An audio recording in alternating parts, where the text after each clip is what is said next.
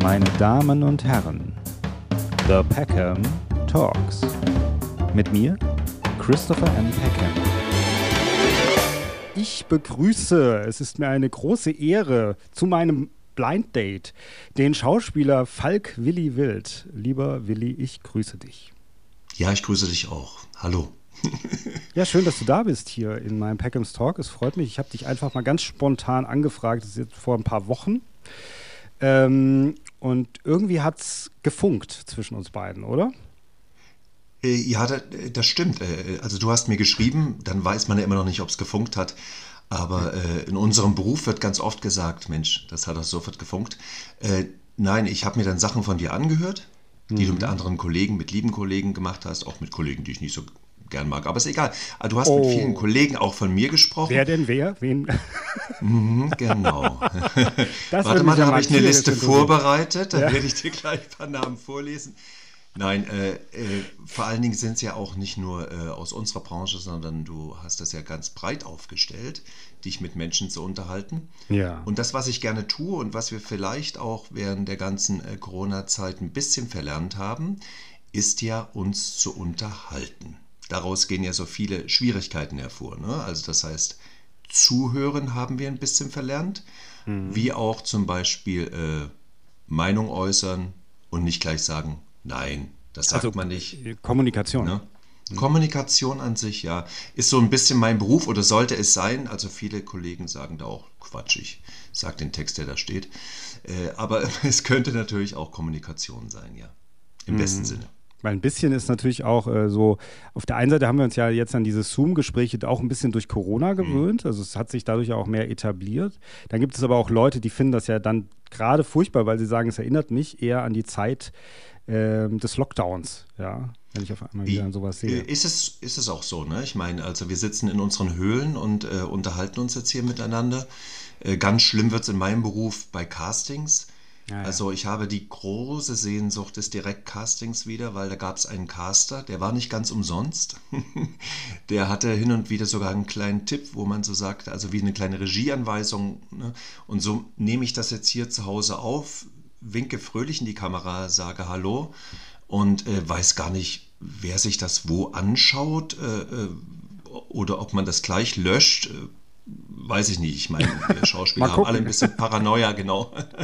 Na, Herr Wild, da habt ihr das doch gleich schon wieder gelöscht. Nein, aber ich finde es eben immer sehr schön, wieder mit Menschen zusammenzukommen oder und Kreativität oder das, was ich mache.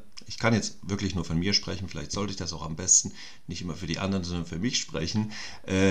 Kreativität braucht das Publikum, wir brauchen die Nähe, wir brauchen es selbst, also auch Fernsehen wird ja auch irgendwo hergestellt oder Filme werden auch irgendwo gemacht. Das heißt, da ist man ja auch zusammen kreativ und zeigt dann am Ende die ganze Geschichte den anderen. Ja, und das eine muss das andere nicht ausschließen. Also ich denke auch, wenn wir uns jetzt nicht persönlich zusammen jetzt sitzen, uns gegenüber sitzen, habe ich trotzdem dadurch ja auch die Möglichkeit, mit dir zu reden durch dieses Zoom-Gespräch. Sonst wäre es wahrscheinlich schwierig. Ich bin hier in Darmstadt, also ja, bis das dann zustande kommt. Ja, ich war so lange nicht mehr in Darmstadt. Ich meine, ja, warst du je in Darmstadt? Da wäre ich doch mal verkündet. Nein, ich war noch nie in Darmstadt. Ich war noch nie in Darmstadt. Entschuldigung. Ja, aber bist du einer der wenigen, muss ich sagen. Ja, die meisten waren schon in Darmstadt, tatsächlich. Das ist wirklich so, obwohl es hier so ein Kaff ist.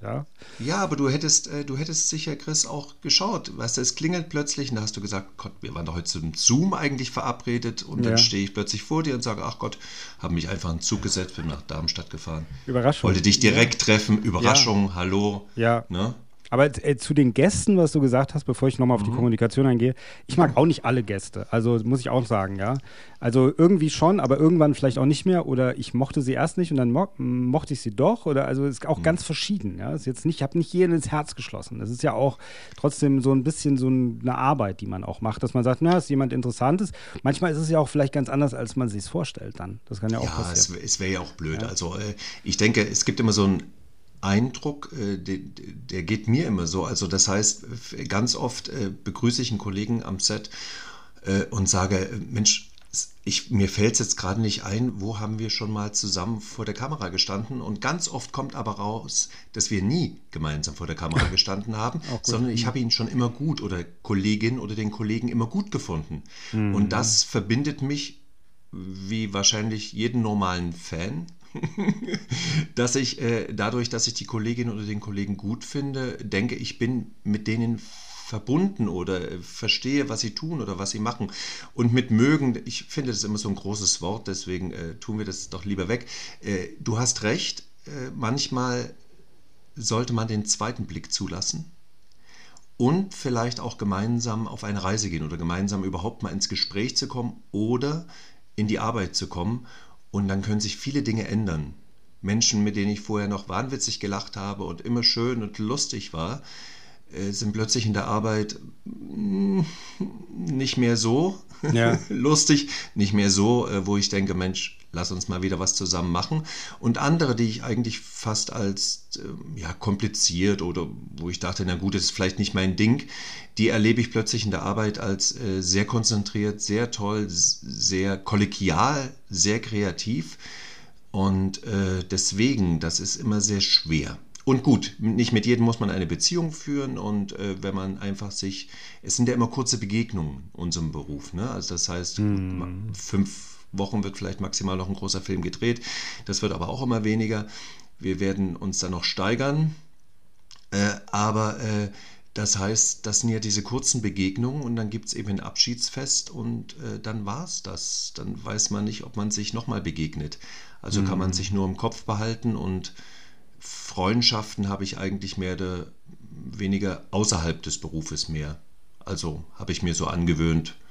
Weil ich denke, also ich sage jetzt mal so, wahrscheinlich ist es wie bei jedem Beruf auch so ein bisschen, gell? Also wenn man, ich arbeite nebenbei immer in der Gastronomie und immer habe auch schon in vielen Etablissements gearbeitet, und ich habe gerade letztens mit einem Kollegen darüber gesprochen, das ist ja schon so, dann dadurch, gerade wenn man sehr viel halt dann arbeitet dort und man hat da trotzdem irgendwie auch teilweise ja Zeit, durch so eine gewisse dann doch lockere Atmosphäre, so ist es nicht hinterm Schreibtisch sitzen, weißt du, sich irgendwie doch kennenzulernen, dann irgendwann wird es vielleicht doch so ein bisschen dieser Bekanntenkreis, oder man tauscht ganz viel miteinander aus, aber wenn man dann aufhört, dort zu arbeiten, sieht man die Leute nie wieder. Also so, das ist eigentlich ja, und wahrscheinlich ist es fast überall so, wahrscheinlich ist es am Set nur einfach, wenn ihr einen Film dreht, kürzer. Halt. Die Zeit ist halt einfach viel kürzer, die ihr miteinander habt. Gell?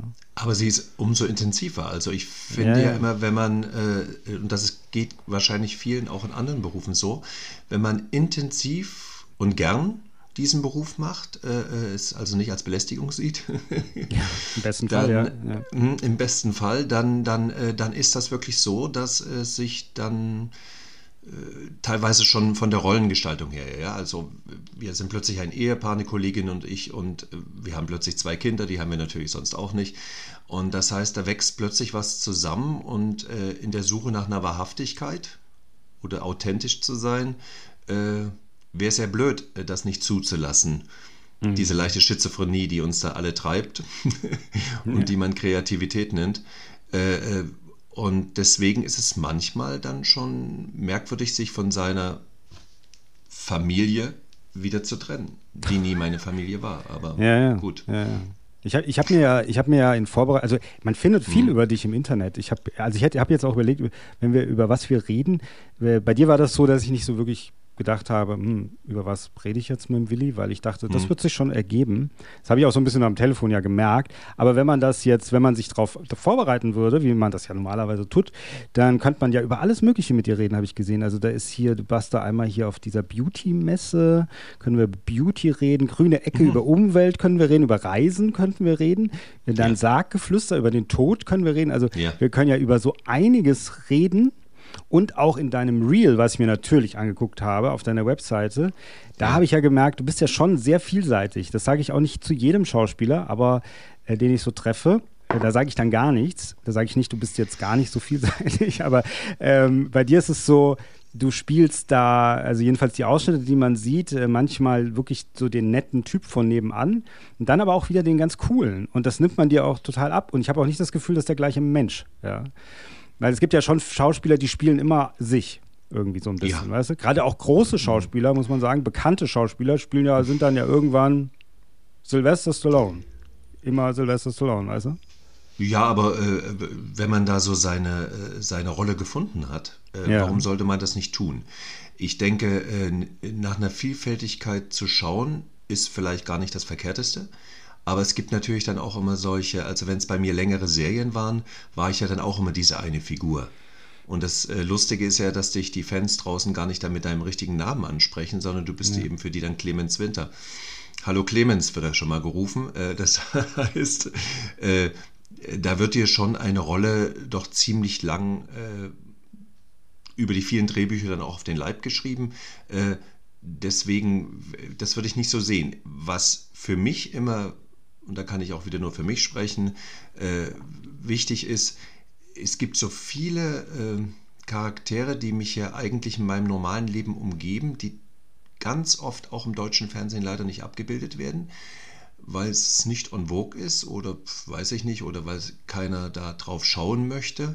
Aber vielleicht ändert sich das ja alles. Und diese Menschen mit Anstand und wahrhaftig zu spielen, also sich diese Charaktere zu suchen, das finde ich als Aufgabe richtig spannend, weil das andere ist ja ein Grundtalent, was man hat, ja, funktioniert, man weiß so ungefähr, wie man das macht oder wie man das tut, aber sich mal an eine schwierige Sache heranzutrauen, also zum Beispiel auch, greifen wir einfach mal ins bunte Treiben rein. Alkoholiker wurden schon ganz oft im deutschen Fernsehen gezeigt. Mit dem Päderasten tut man sich schwer. Und ach, bups, da wurde schon wieder bei dem wieder Kinderpornos gefunden und da war schon da wieder was los. Und dann sind alle ganz erstaunt, weil ist doch ach so nett sonst der Mensch. Warum sollte er es auch nicht sein? Und da wäre für mich natürlich, wenn so eine Aufgabe auf mich zukommen würde, sowas zu spielen, eigentlich die Aufgabe, es dem Zuschauer schwer zu machen. Und wie es wahrscheinlich auch im normalen Leben sein wird, es ist nicht zu erkennen. Man weiß es nicht. Und wir gucken alle uns nicht in die Köpfe hinein. Und es ist nur halt, ab wann beginnt die Übergriffigkeit, ab wann beginnt letztendlich der Tatbestand, also das ist kriminell, und wo bleibt es nur im Kopf, ne? Das gibt es ja auch, also dass Leute wissen, okay, alles, was ich im Kopf habe, bitte gib mir die Kraft, es nie leben zu müssen, aber die das dann tun, ich denke, sie müssen abgebildet werden, weil es gehört zu unserer Gesellschaft mit dazu, und ich finde immer, dass wir immer vom Neuen erstaunt sind, was? Das gibt es? Und dann sagt uns die Zeitung mit den 4 großen Buchstaben ja und ganz viele prozentual gesehen, und dann wird es einem Angst. Nein, ich denke, wenn wir damit leben, dass das vorhanden ist und wenn wir es eben in unserer Wirklichkeit auch abbilden. Das wäre so ein Gedanke. Deswegen, weil du gesagt hast, Vielfältigkeit der Rollen oder Menschen oder die ich darstellen möchte. Das wäre schon, weil der nette Typ von nebenan, ich meine, der kann auch nicht so nett sein, wie man denkt. Das wäre das Spannende dann an so einer Rolle, muss ich sagen, weil, sagen wir mal, gute und liebe Menschen darzustellen, weil zum Spielen macht schon mehr Spaß, irgendwo, die kleine Schräge drin zu haben. Ja, da hast du dir jetzt ein ganz schön schweres Beispiel da ausgesucht, aber es gibt natürlich auch viele Schauspieler, die wollen solche Rollen natürlich nicht spielen, von jetzt irgendeinem Perasten oder so, also so, weil es für sie natürlich auch, glaube ich, schwer ist, sich damit auseinanderzusetzen. Was ich interessant finde, was du jetzt eben gesagt hast, das stimmt, dieses immer wieder, wenn es auftaucht, auch in den Medien, dass man davon total erschrocken ist, erstaunt ist darüber letzten Endes. Auf der anderen Seite denke ich, was einem dabei, also die Abbildung ist die Frage, würde einem die Abbildung, Konfrontation auch in den Medien, sagen wir mal auch im Film oder was auch immer, würde das mehr das ins Bewusstsein bringen, wäre die Frage. Das andere ist, wenn man aber generell davon ausgeht oder wenn man so ein bisschen Misstrauen generell durch die Welt geht, also einem gesunden Misstrauen, sage ich mal, dann weiß man ja dass alles nicht so ist, wie es scheint, oder? Also das sowieso... Ja, das stimmt, aber weil du gesagt hast, manche würden das gar nicht spielen wollen oder ich glaube, da gibt es auch natürlich die Angst, dass man dann damit in Verbindung gebracht wird. Möglicherweise, ja. Ja. Also dann lass dir das spielen und dann sagen, das hat er so echt gespielt, entschuldige. Na, da ist doch was. Und ja, damit muss man dann eben umgehen. Andererseits hätte ich mir auch viele Sachen vorher in meinem Leben, um auf ein anderes Thema zu kommen, nicht vorstellen können. Zum Beispiel, dass ich Botschafter vom Kinderhospiz werde. Ja, das habe ich das auch in der Recherche. Ja. Das, genau, und das hätte ich mir vorher auch nicht vorstellen können, weil das war auch so ein Thema, Hospiz an sich schon. Und dann gibt es eben auch noch Kinderhospiz. Das war schwierig und mein Kopf weigerte sich da eigentlich auch weiter zu denken. Und ich habe das im Prinzip damit abgebaut und dann sind wir wieder beim Konfrontieren, dass ich mal hingegangen bin. Mhm. Ich bin hingegangen, habe mir das angeschaut, wurde auch von dem Kinderhospiz Sonnenhof hier in Berlin eingeladen. Und natürlich wollten sie mich als Botschafter, ja, irgendwie, dass ich Botschafter für sie werde, das wollten sie natürlich erreichen in diesem Gespräch. Und als ich mir das alles angeschaut habe, war das natürlich auch erstmal für mich unvorstellbar. Und trotz alledem merkte ich, es ist ein Ort der Lebensfreude, es ist, man weiß, es ist eine begrenzte Zeit, hier versucht man es, den kleinen Gästen, wie man netterweise wirklich sagt, und nicht Patienten, und ihren Familien und den Geschwistern, die es ja dann auch dazu gibt, so angenehm wie möglich zu machen, weil man weiß, die Zeit ist begrenzt. Und als ich das erlebt habe, ist eigentlich etwas ganz Positives herausgekommen und ich bin jetzt inzwischen schon seit 8 Jahren dabei. Jetzt im August gibt es ein großes Sommerfest, wo ich dann mit 2 Geschwisterkindern von den kleinen Gästen da zusammen moderieren werde. Wo ich denke, es gibt so viele Sachen, die man ja dann auch wieder positiv machen kann. Also um was dagegen zu setzen, um gegen diese fassungslose Ungerechtigkeit, wenn man sowas hört, eigentlich was dagegen zu setzen. Und vielleicht ist das ja unsere Aufgabe. Mhm. Und deswegen uns damit zu konfrontieren.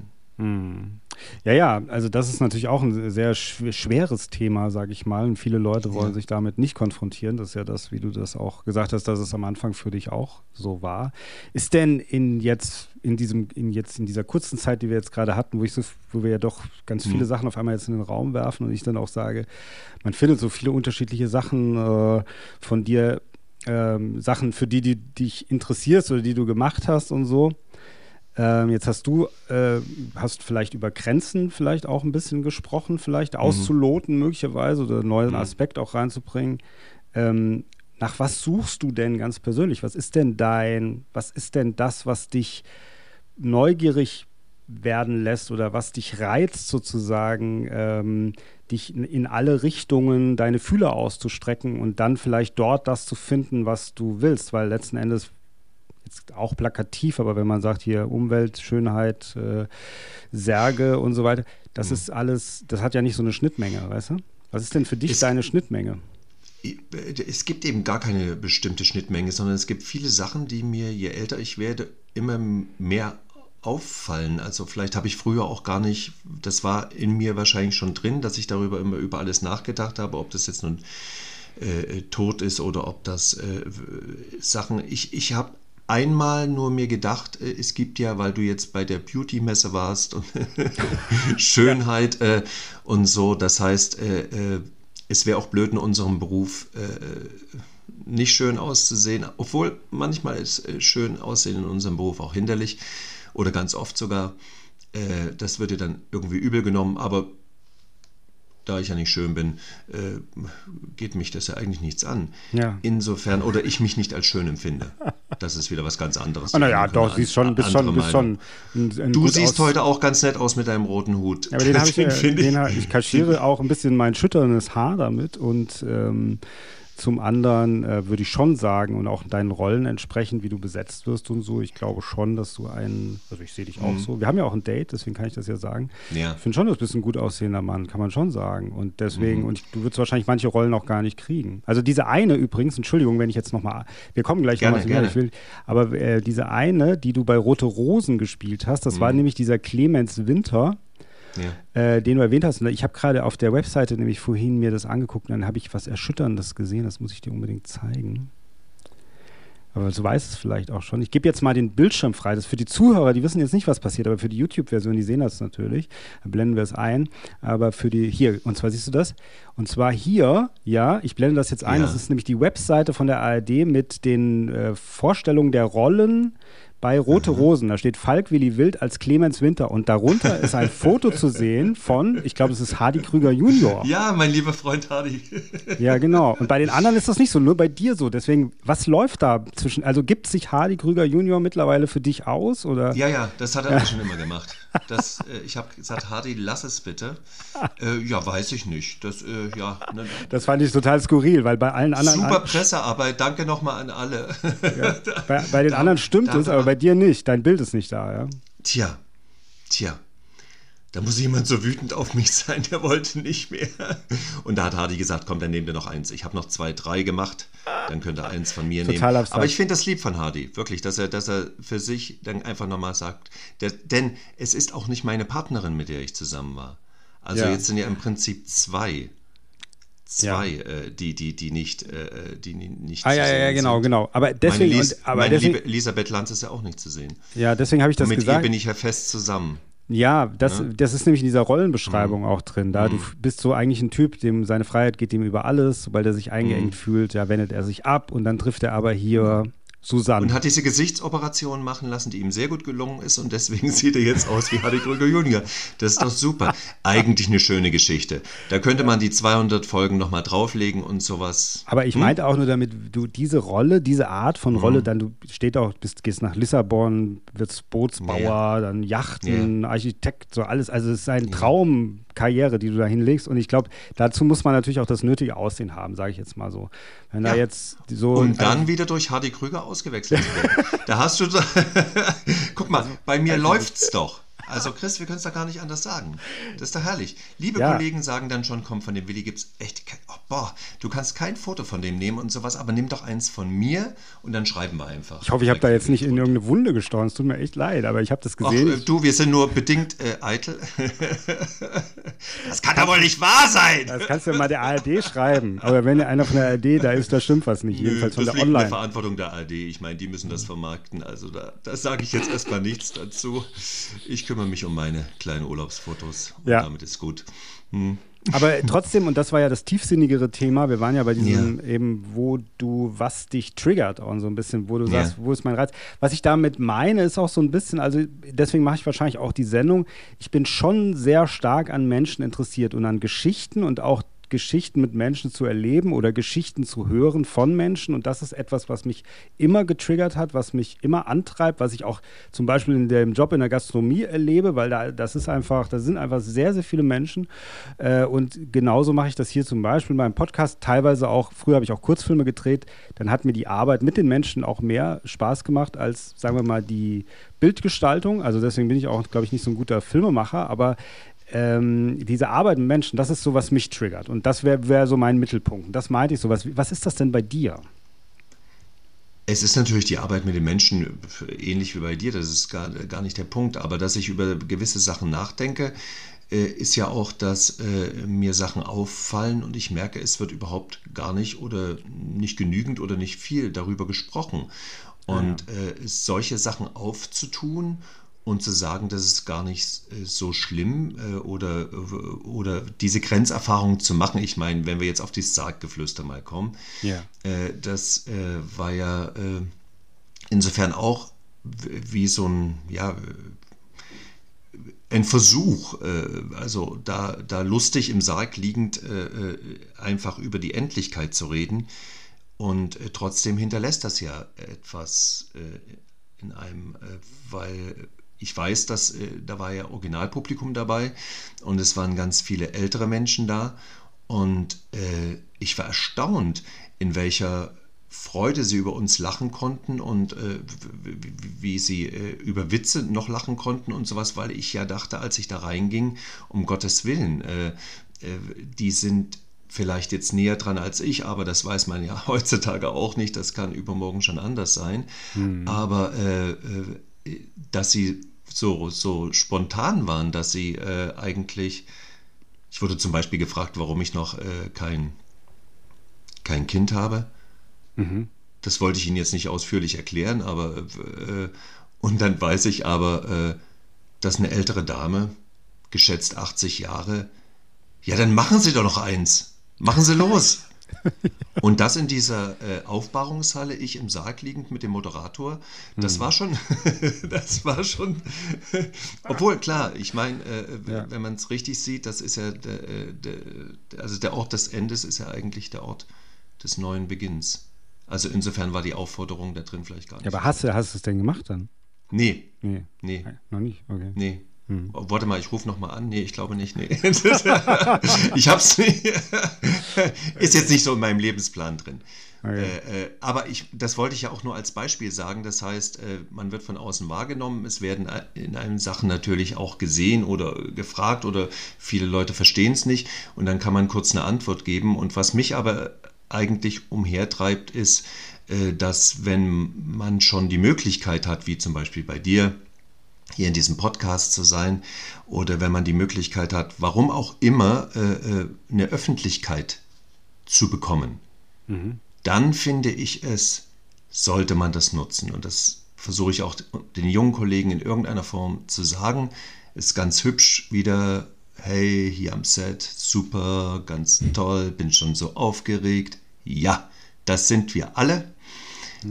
Aber man kann sich auch sozial engagieren. Da gibt es immer ganz, ganz viele Organisationen. Da kann sich jeder seine Richtung auch noch aussuchen, weil man dadurch die Möglichkeit hat, und ich habe mir Kinderhospiz nun ausgesucht und finde, dass es immer eine Möglichkeit gibt, dieses Thema wieder in die Mitte der Gesellschaft, sagt man so schön, aber also ins Bewusstsein der Leute zu rücken, und zwar nicht, dass sie sagen, oh, wir können es nicht mehr hören, sondern einfach nur, weil man sagt, da muss geholfen werden, da ist jetzt auch, was die ganzen Krankenkassen angeht und überhaupt, wie die Gelder da fließen, die eben nicht fließen, und man muss eben von Spenden das irgendwie stemmen für eine doch in der Gesamtbevölkerung gesehen kleine, Gott sei Dank, kleine Gruppe von Menschen, die das betrifft, denen muss doch aber ganz schnell und unbürokratisch geholfen werden. Da muss man doch nicht noch irgendwelche Anträge und sowas.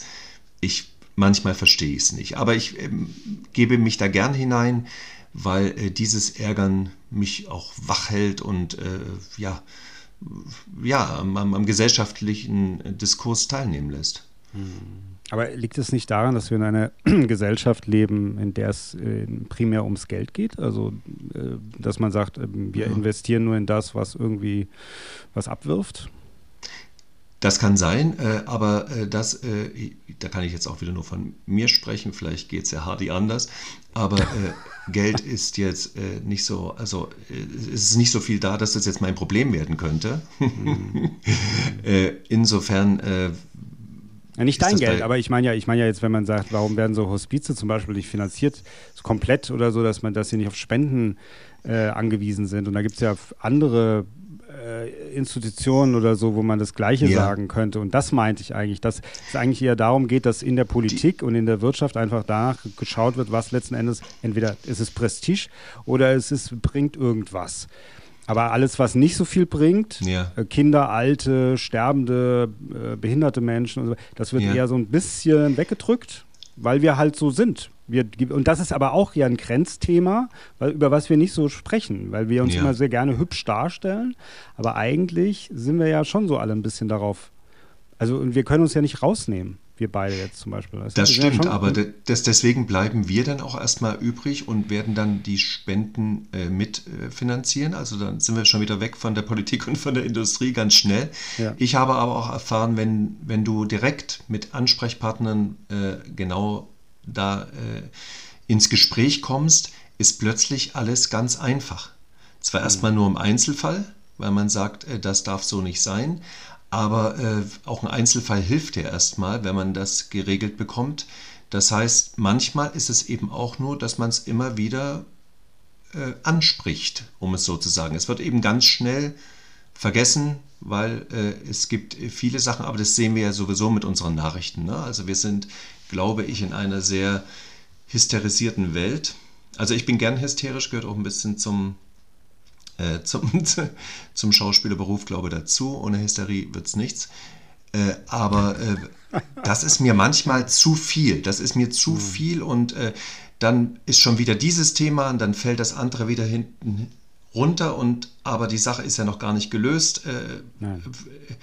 Der Hunger besteht noch, der Krieg besteht noch und sowas und man fokussiert sich immer so. Und es ist schwierig bei den vielen Informationen, denen wir auch ausgesetzt sind, da noch dran zu bleiben. Aber ich glaube, es lohnt sich und es lohnt sich auch, an Sachen nochmal nachzuhaken oder nachzufragen, was ist denn da eigentlich geworden? Weil man ist immer nur informiert und das darf da wohl nicht sein. Und dann wird aber nicht mehr drüber gesprochen. Und wenn man nach 2 Jahren wieder drauf schaut, sieht man, hat sich leider nichts geändert, weil auch niemand mehr nachgefragt hat.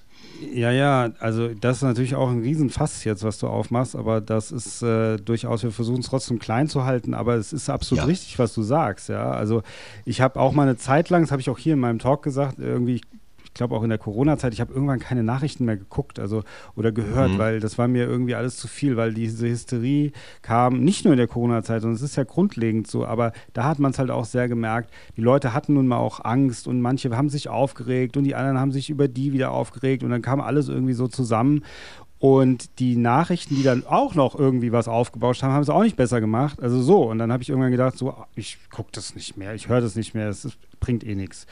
Und heute mache ich das wieder, aber auch ich versuche das zu regulieren, also dass ich nicht mich zu sehr aussetze, weil es nämlich genauso ist, wie du sagst. Also es wird was aufgebauscht und man regt sich total auf oder die Leute haben total Angst und auf einmal ist es nach ein paar Monaten vollkommen weg, weil irgendwas anderes gerade passiert, was alle total interessiert. Und wenn man diesen Mechanismus irgendwie so erkennt, denkt man so, warum hört oder guckt man dann sowieso Nachrichten? Und das Beste ist vielleicht diese Besinnung, um wieder ein bisschen ruhiger zu werden, vielleicht darüber zu reden oder auch was du ansprichst, einfach zu sagen, okay, wollen wir da mal nachhaken? Was ist eigentlich daraus geworden? Ist es nichts passiert, wie du sagst, ja?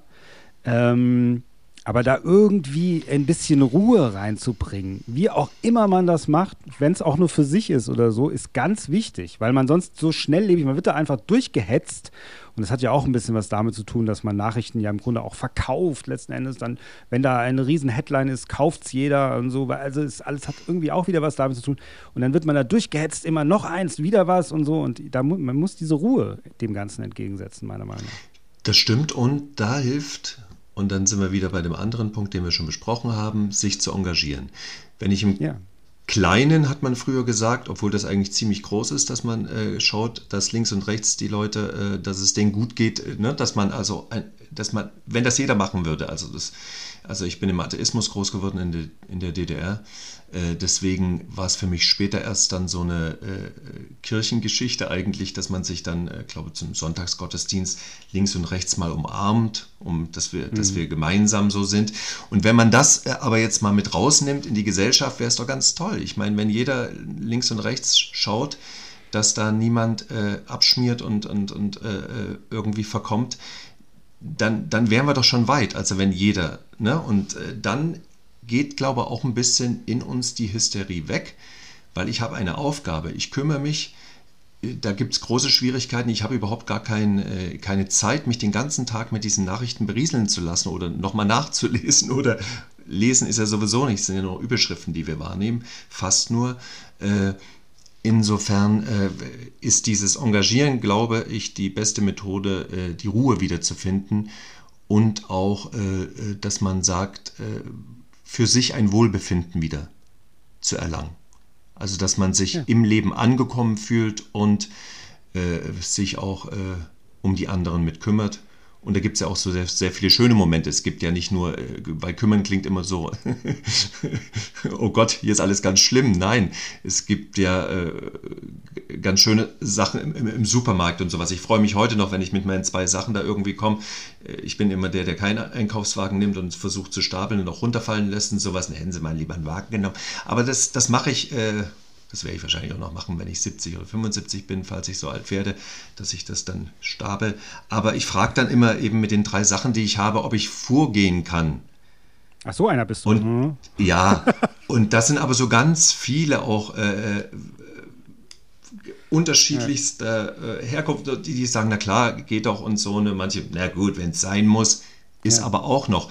Aber man war schon wieder im Gespräch, man hatte einen fröhlichen Austausch, man sagt danach schönen Dank nochmal und einen schönen Tag und vielleicht beginnt es ja damit, mit dem Kleinen und der Freundlichkeit. Ja, also und ich finde auch Ruhe, ich merke das auch in meinem Alltag, dass es sich auf Menschen überträgt. Also ich bin nicht immer ruhig, aber ich glaube mittlerweile, früher war ich total hippelig, ich weiß nicht, wie es dir ging, aber früher war ich eher nicht so ruhig. Und das überträgt sich aber. Also es sagen mir auch dann Leute, die sagen, ja, das ist eigentlich ganz angenehm so, weil dann werden die auch ruhiger. Ja, weil das ist ja so und das kennt ja jeder. Also wenn einer natürlich total nervös neben dir rumhüpft, dann wirst du auch irgendwann nervös, weil es dich irgendwie annervt und so. Und das kann man auf alles ein bisschen übertragen. Deswegen natürlich am Ende des Tages liegt es an uns selber. Also wir sind alle irgendwie selber dafür verantwortlich, wie wir uns hier auf dieser Welt bewegen. Aber jetzt hast du gerade gesagt, du bist im Atheismus groß geworden. Bist du gläubig geworden irgendwann oder bist du immer noch kompletter Atheist? Nee, mit dem Atheismus konnte ich auch nichts anfangen. Also das heißt, Atheismus heißt ja danach Schluss, aus, Ruhe, ist nichts mehr. Und das ist natürlich in jedem kreativen Kopf, geht das nicht. Also weiß ich nicht. Also die können sich auch nochmal melden, falls, ganz toll. Und da es dann auch bei uns natürlich so eine allgemeine Erziehung, so eine Staatsdoktrin oder wie man auch immer, also das heißt, ich habe einen ganz merkwürdige Erinnerung an die 4. Klasse, also weil eine in unserer Klasse ging also in die Kirche und das war dann in der Klasse auch bekannt und auch der Klassenlehrerin und die hatte nichts Besseres zu tun, als zu sagen, das ist so und so und stellt euch vor, die geht in die Kirche, ihr dürft jetzt alle mal kräftig lachen.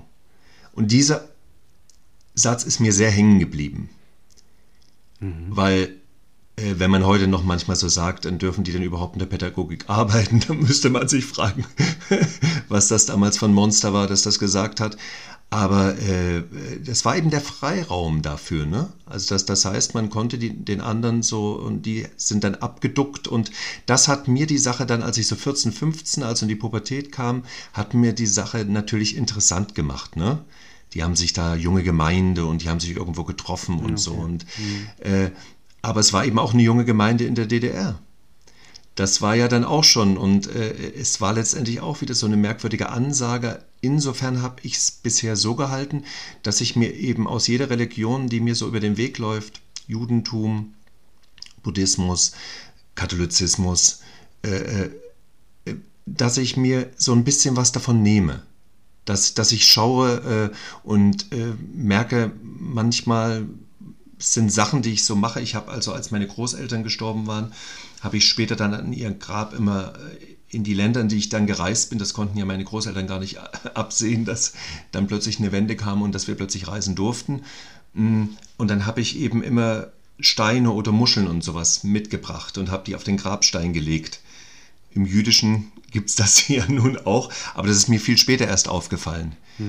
Und jetzt bin ich sehr, sehr gerne in Rom, weil ich da mal in den 90er Jahren, 97, 98, nicht nur ein Stück probiert habe, das war so eine Koproduktion mit dem Berliner Ensemble und in dem Teatro Vascello in Rom und wir haben dort eben auch also über 2 Monate ein Stück probiert und haben dann dort auch nochmal gastiert und deswegen ist mir Rom so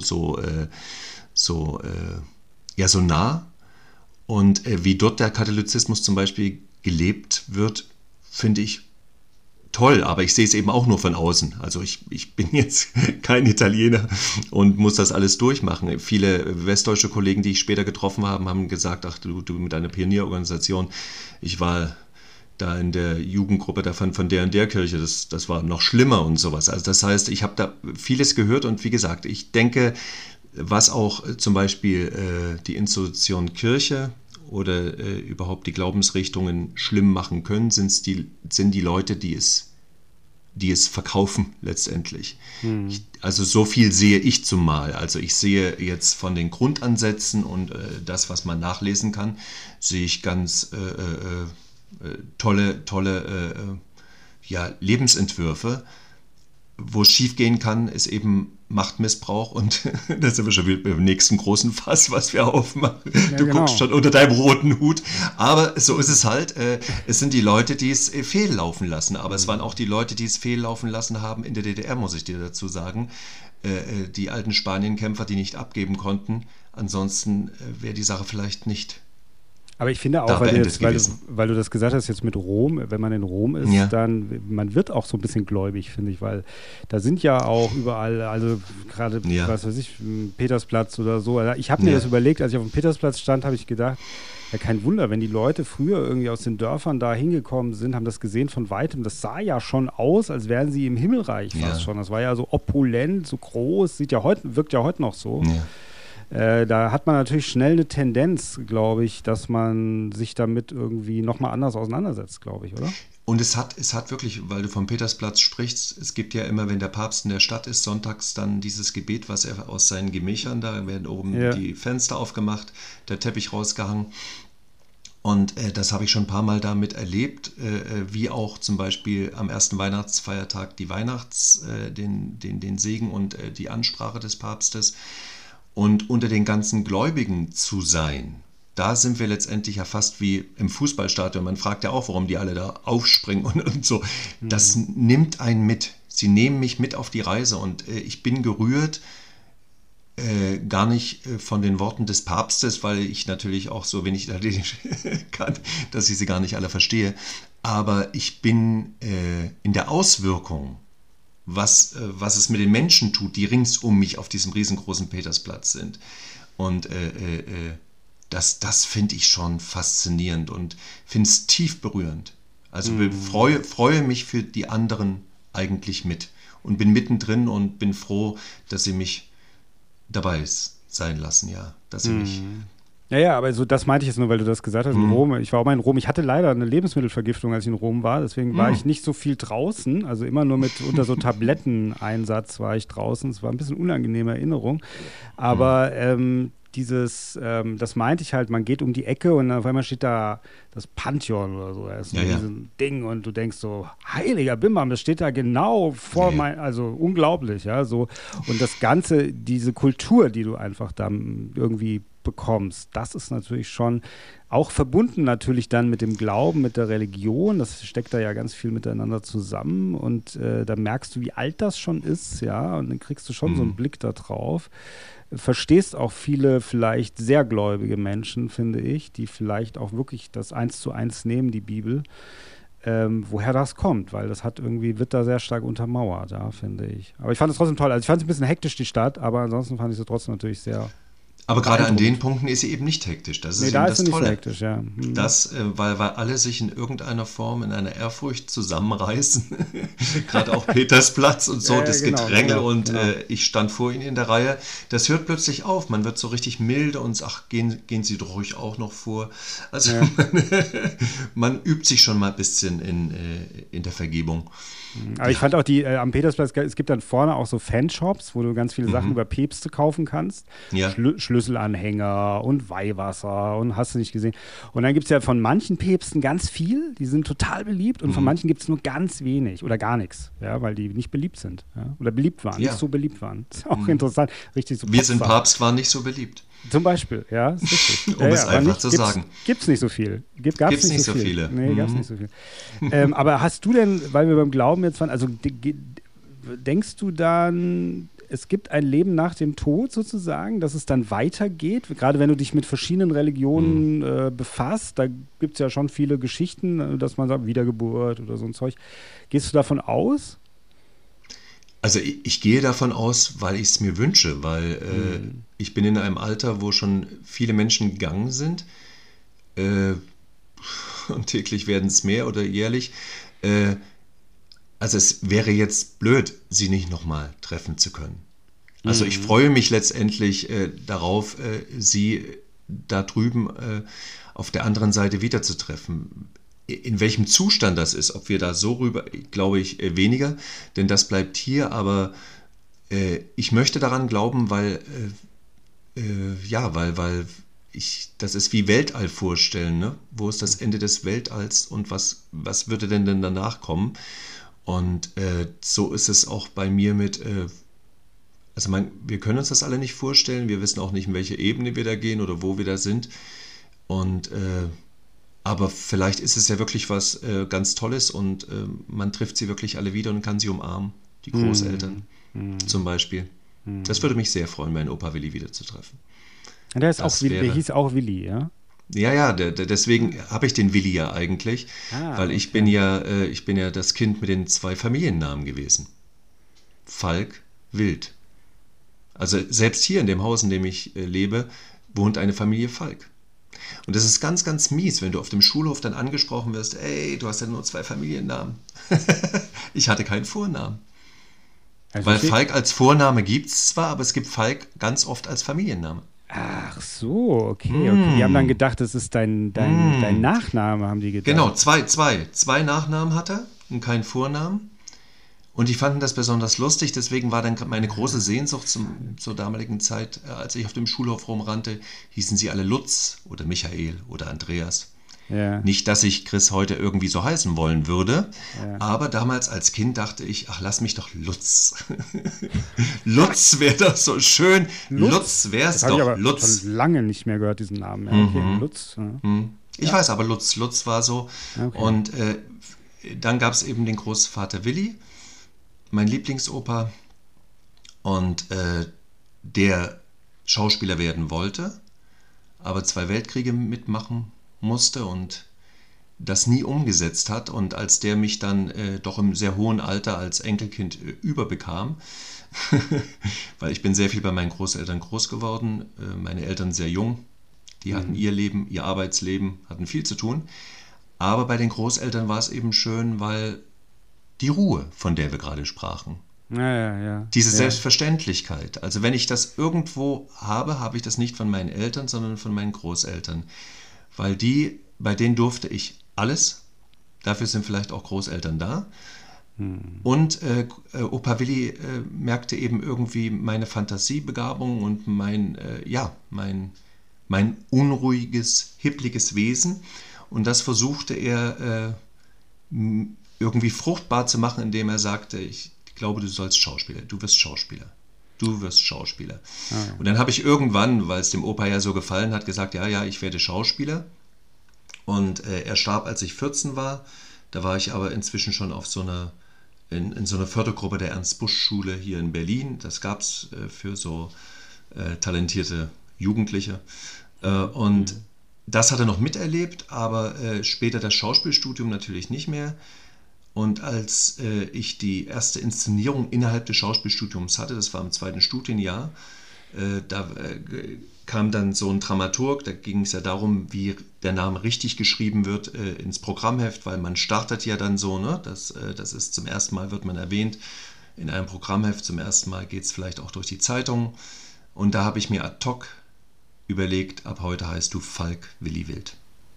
Weil ich wollte Opa Willi mit in meinen Beruf nehmen, deswegen möchte ich auch Willi genannt werden, weil ich möchte, dass er genannt wird. Weil ich weiß, Opa Willi ist bei mir, der sitzt hier oder da oder wo auch immer, also Opa Willi ist auf alle Fälle da. Und da ich daran glaube, ist natürlich deine Frage, ob es ein Leben nach dem Tod gibt, schon fast absurdum, weil natürlich möchte ich Opa Willi wieder treffen. Und ich weiß ja auch, dass er jetzt schon die ganze Zeit bei mir ist. Weil zu seinen Lebzeiten sagte er schon einen schönen Satz, selbst wenn ich nicht mehr bin, da musst du keine Angst haben. Ich bin immer bei dir. Warum hat das der Opa Willi gesagt? Wahrscheinlich, weil ich so hipplich war und er wollte einfach nur, dass ich ruhig bin. Aber es ist toll, dass er es gesagt hat, weil das sind so Sätze, die mich jetzt manchmal auch wirklich in Lebenssituationen, wo Verzweiflung oder wo man nachdenkt, also Verzweiflung ist zu viel, also aber wir sagen ja immer, alles zu viel im dramatischen Fach, aber wenn man eben so mit sich oder unzufrieden, sind das solche Sätze, die ich mir dann selber sage und dachte, das würde jetzt Opa Willi zu mir sagen. Und dann ist es eigentlich schon wieder gut. Das ist, finde ich, sehr schön. Es geht mir auch ein bisschen zu Herzen. Ich hatte auch eine sehr intensive Beziehung zu meinem Großvater. Der ist auch gestorben, als ich 10 Jahre alt war. Es war ein bisschen mein Vaterersatz, weil mein Vater hat die Familie früh verlassen. Und deswegen kann ich das absolut nachvollziehen, was du sagst. Mein Großvater hat mal gesagt, er hat immer gern so Sprüchebücher gehabt, und eines der Sprüche, die mir hängen geblieben ist, ist, dass er gesagt hat, man kann nicht die eine Hälfte des Huhns zum Kochen und die andere Hälfte des Huhns zum Eierlegen haben. Ja? Das ist mir auch so ein bisschen, irgendwie habe ich das immer noch so in meinem Kopf. Ich denke, irgendwie hat schon auch recht gehabt, ja, so ein bisschen. So viel dazu, aber das ist natürlich, ich finde es auch schön, dass du das so positiv und hoffnungsvoll sozusagen wiedergibst, mit dieser doch relativ plakativen Frage, gibt es ein Leben nach dem Tod, weil ich öfter mal, auch viele Schauspieler tatsächlich, die ich auch, oder auch in meiner Filmelei, ich habe ja noch diese Film-Talkshow, ich weiß nicht, ob du es mitgekriegt hast, da gibt es doch einige, sind sehr atheistisch veranlagt und sagen sehr, nö, das ist halt, wenn ich tot bin, ist so wie vorher, als ich noch nicht geboren war, ich merke es halt nicht. Obwohl sie vielleicht in einem kreativen Beruf arbeiten, aber sind trotzdem sehr nüchtern, und ich maße mir nicht an, darüber zu urteilen. Ich bin aber mehr auch auf deiner Seite, dass ich denke, naja, also wenn ich jetzt die Wahl habe, was würde mich jetzt bewegen, an dieser Rationalität und an dieser Nüchternheit so festzuhalten? Also dann würde ich doch lieber auf die Hoffnung setzen, ja, dass es weitergeht. Weil ich will das ja eigentlich. Ja? Ich will ja, genau, dass es weitergeht. Und das ist ja auch bei mir der Punkt, ne? Das heißt, die Rationalität, die hatte ich, ja, in meiner Kindheit, da hat man mir das so erklärt. Ja. Und es hat in mir eigentlich wahnwitzige Lebensängste ausgelöst. Also Panikattacken und sowas, die ich dann schon mal mit 8 oder 9 hatte, weil ich dachte, Gott, wir sterben morgen alle gleich. Und dann ist ja nichts mehr. Und deswegen, um mich auch selbst ein bisschen zu beruhigen, dass das eigene Weggehen ja vielleicht für die anderen wahrscheinlich schlimm ist. Im besten Falle.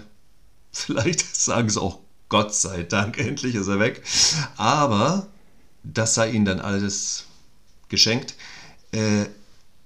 Ich finde es schön, dass ich diese Vorstellung in mir selber so habe und wirklich auch selber daran glaube. Weil das hat eine Zeit lang gedauert, ehe ich mir da auch wirklich über den Weg getraut habe. Und natürlich ist es ein Wunsch, Chris. Das wissen wir. Es ist ein Wunsch.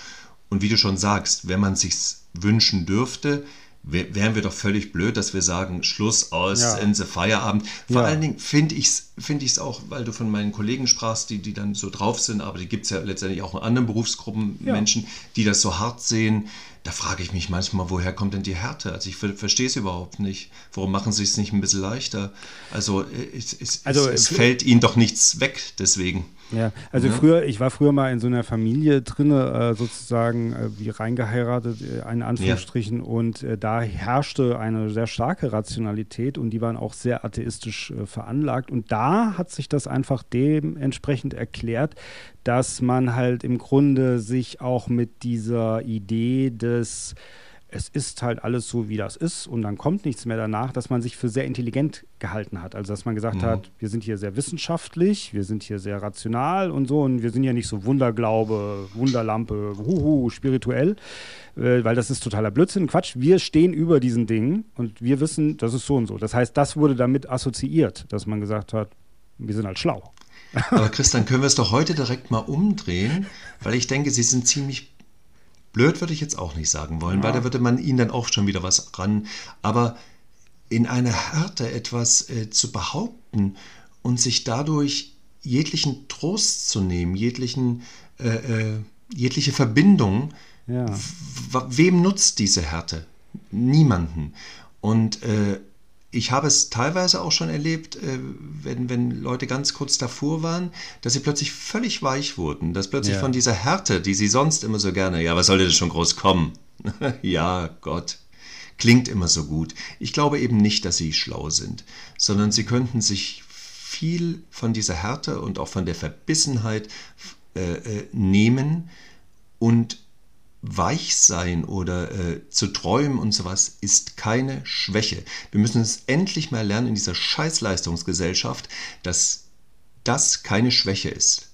Also wir sind in einer Leistungsgesellschaft, weil ich hörte bei den ganzen Podcasts, die du auch sonst geführt hast, kam hin und wieder auch mal Depression zum Beispiel auf den Tisch. Ja. Doch sehr interessant.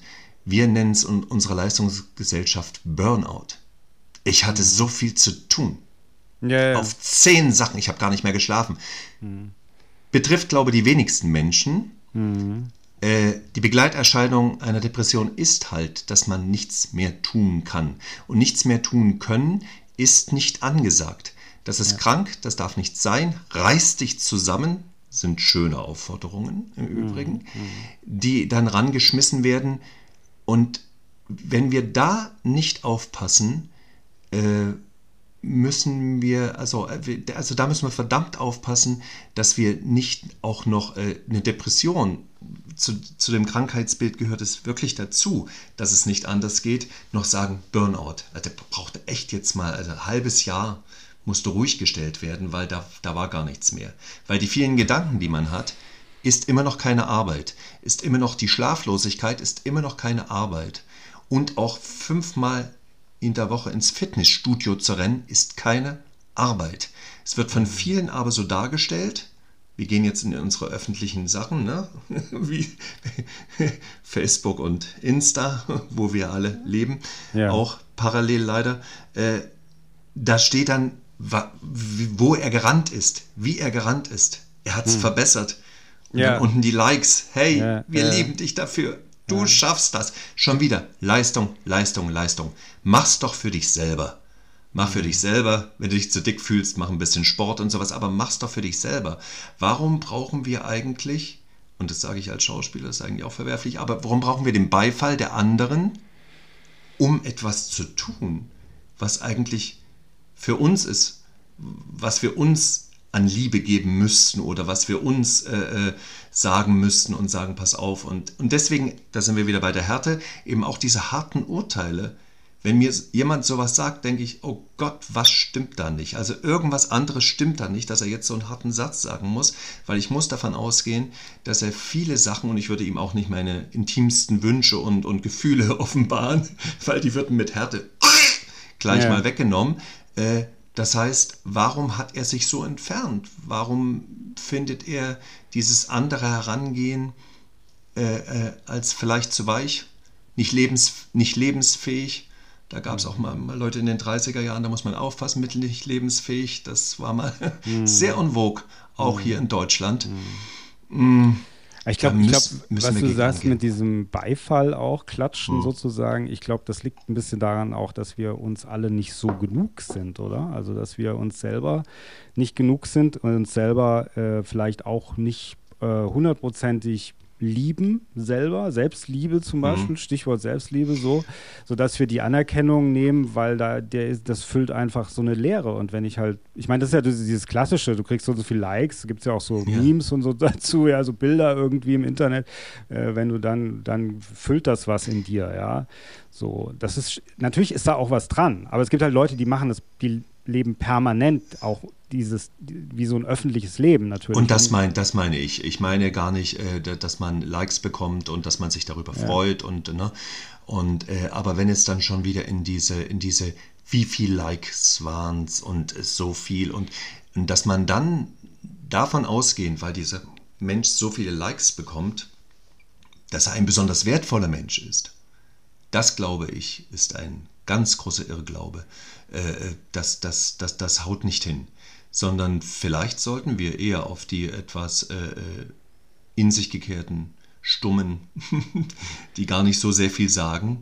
Aber wenn die dann mal was sagen, dann hat das Hand und Fuß und ist auch lieb gemeint und alles ist gut. Ne? Und nicht diejenigen, die ja die ganze Zeit die Sache am Laufen halten und davon auch leben, die werden auch irgendwann an den Punkt kommen, wo sie merken, und da gibt es ja auch schon die ersten, ich musste mal eine Pause machen, wird dann gesprochen.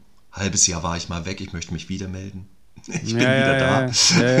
Wo ich immer manchmal so denke, als ob das jemanden interessiert, aber schön, dass du wieder da bist. Ja, aber es gibt auch Reaktionen dann halt auch dadurch. Es gibt Reaktionen, ja. Und ich denke, vielleicht diese Reaktionen sind nun in einer medialen Welt, in der wir leben. Das kannst du jetzt nicht mehr wegtun. Ich meine, was machen wir jetzt hier? Wir machen einen Podcast und sowas, unterhalten uns merkwürdig über eine Kamera. Du stellst es morgen wahrscheinlich sogar irgendwo rein. Das heißt, morgen noch nicht. Morgen noch nicht. Was? Nee. Morgen noch nicht? Bist du denn wahnsinnig? Ich brauche meine Likes. Ich lösche es ja direkt danach. Das habe ich davon. Nicht nur die ARD, auch du löscht mich. Genau. Ja. So weit sind wir jetzt schon. Aber nein, was ich nur sagen wollte, Es darf als Spielart natürlich mit sein, warum denn auch nicht? Das ist, jüngere Menschen werden uns natürlich für völlig bekloppt und sowas, die damit groß geworden sind. Die sagen, ich weiß gar nicht, wovon die Onkels da sprechen. Die sollen sich mal wieder einkriegen.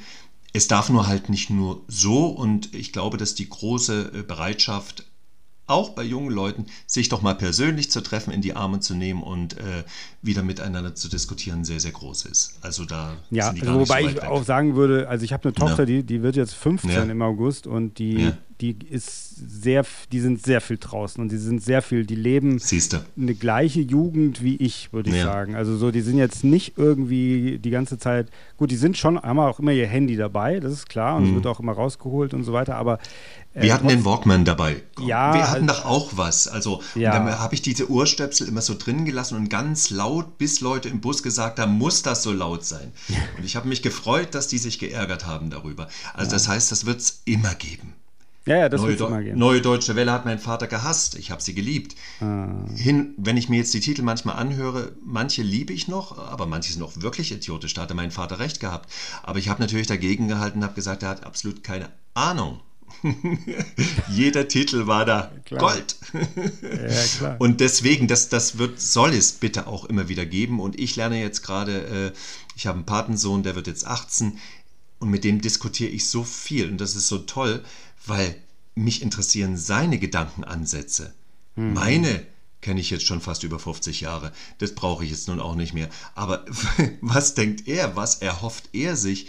Und das ist manchmal, ich würde sagen, so gut, gut bürgerlich, also so auch solide.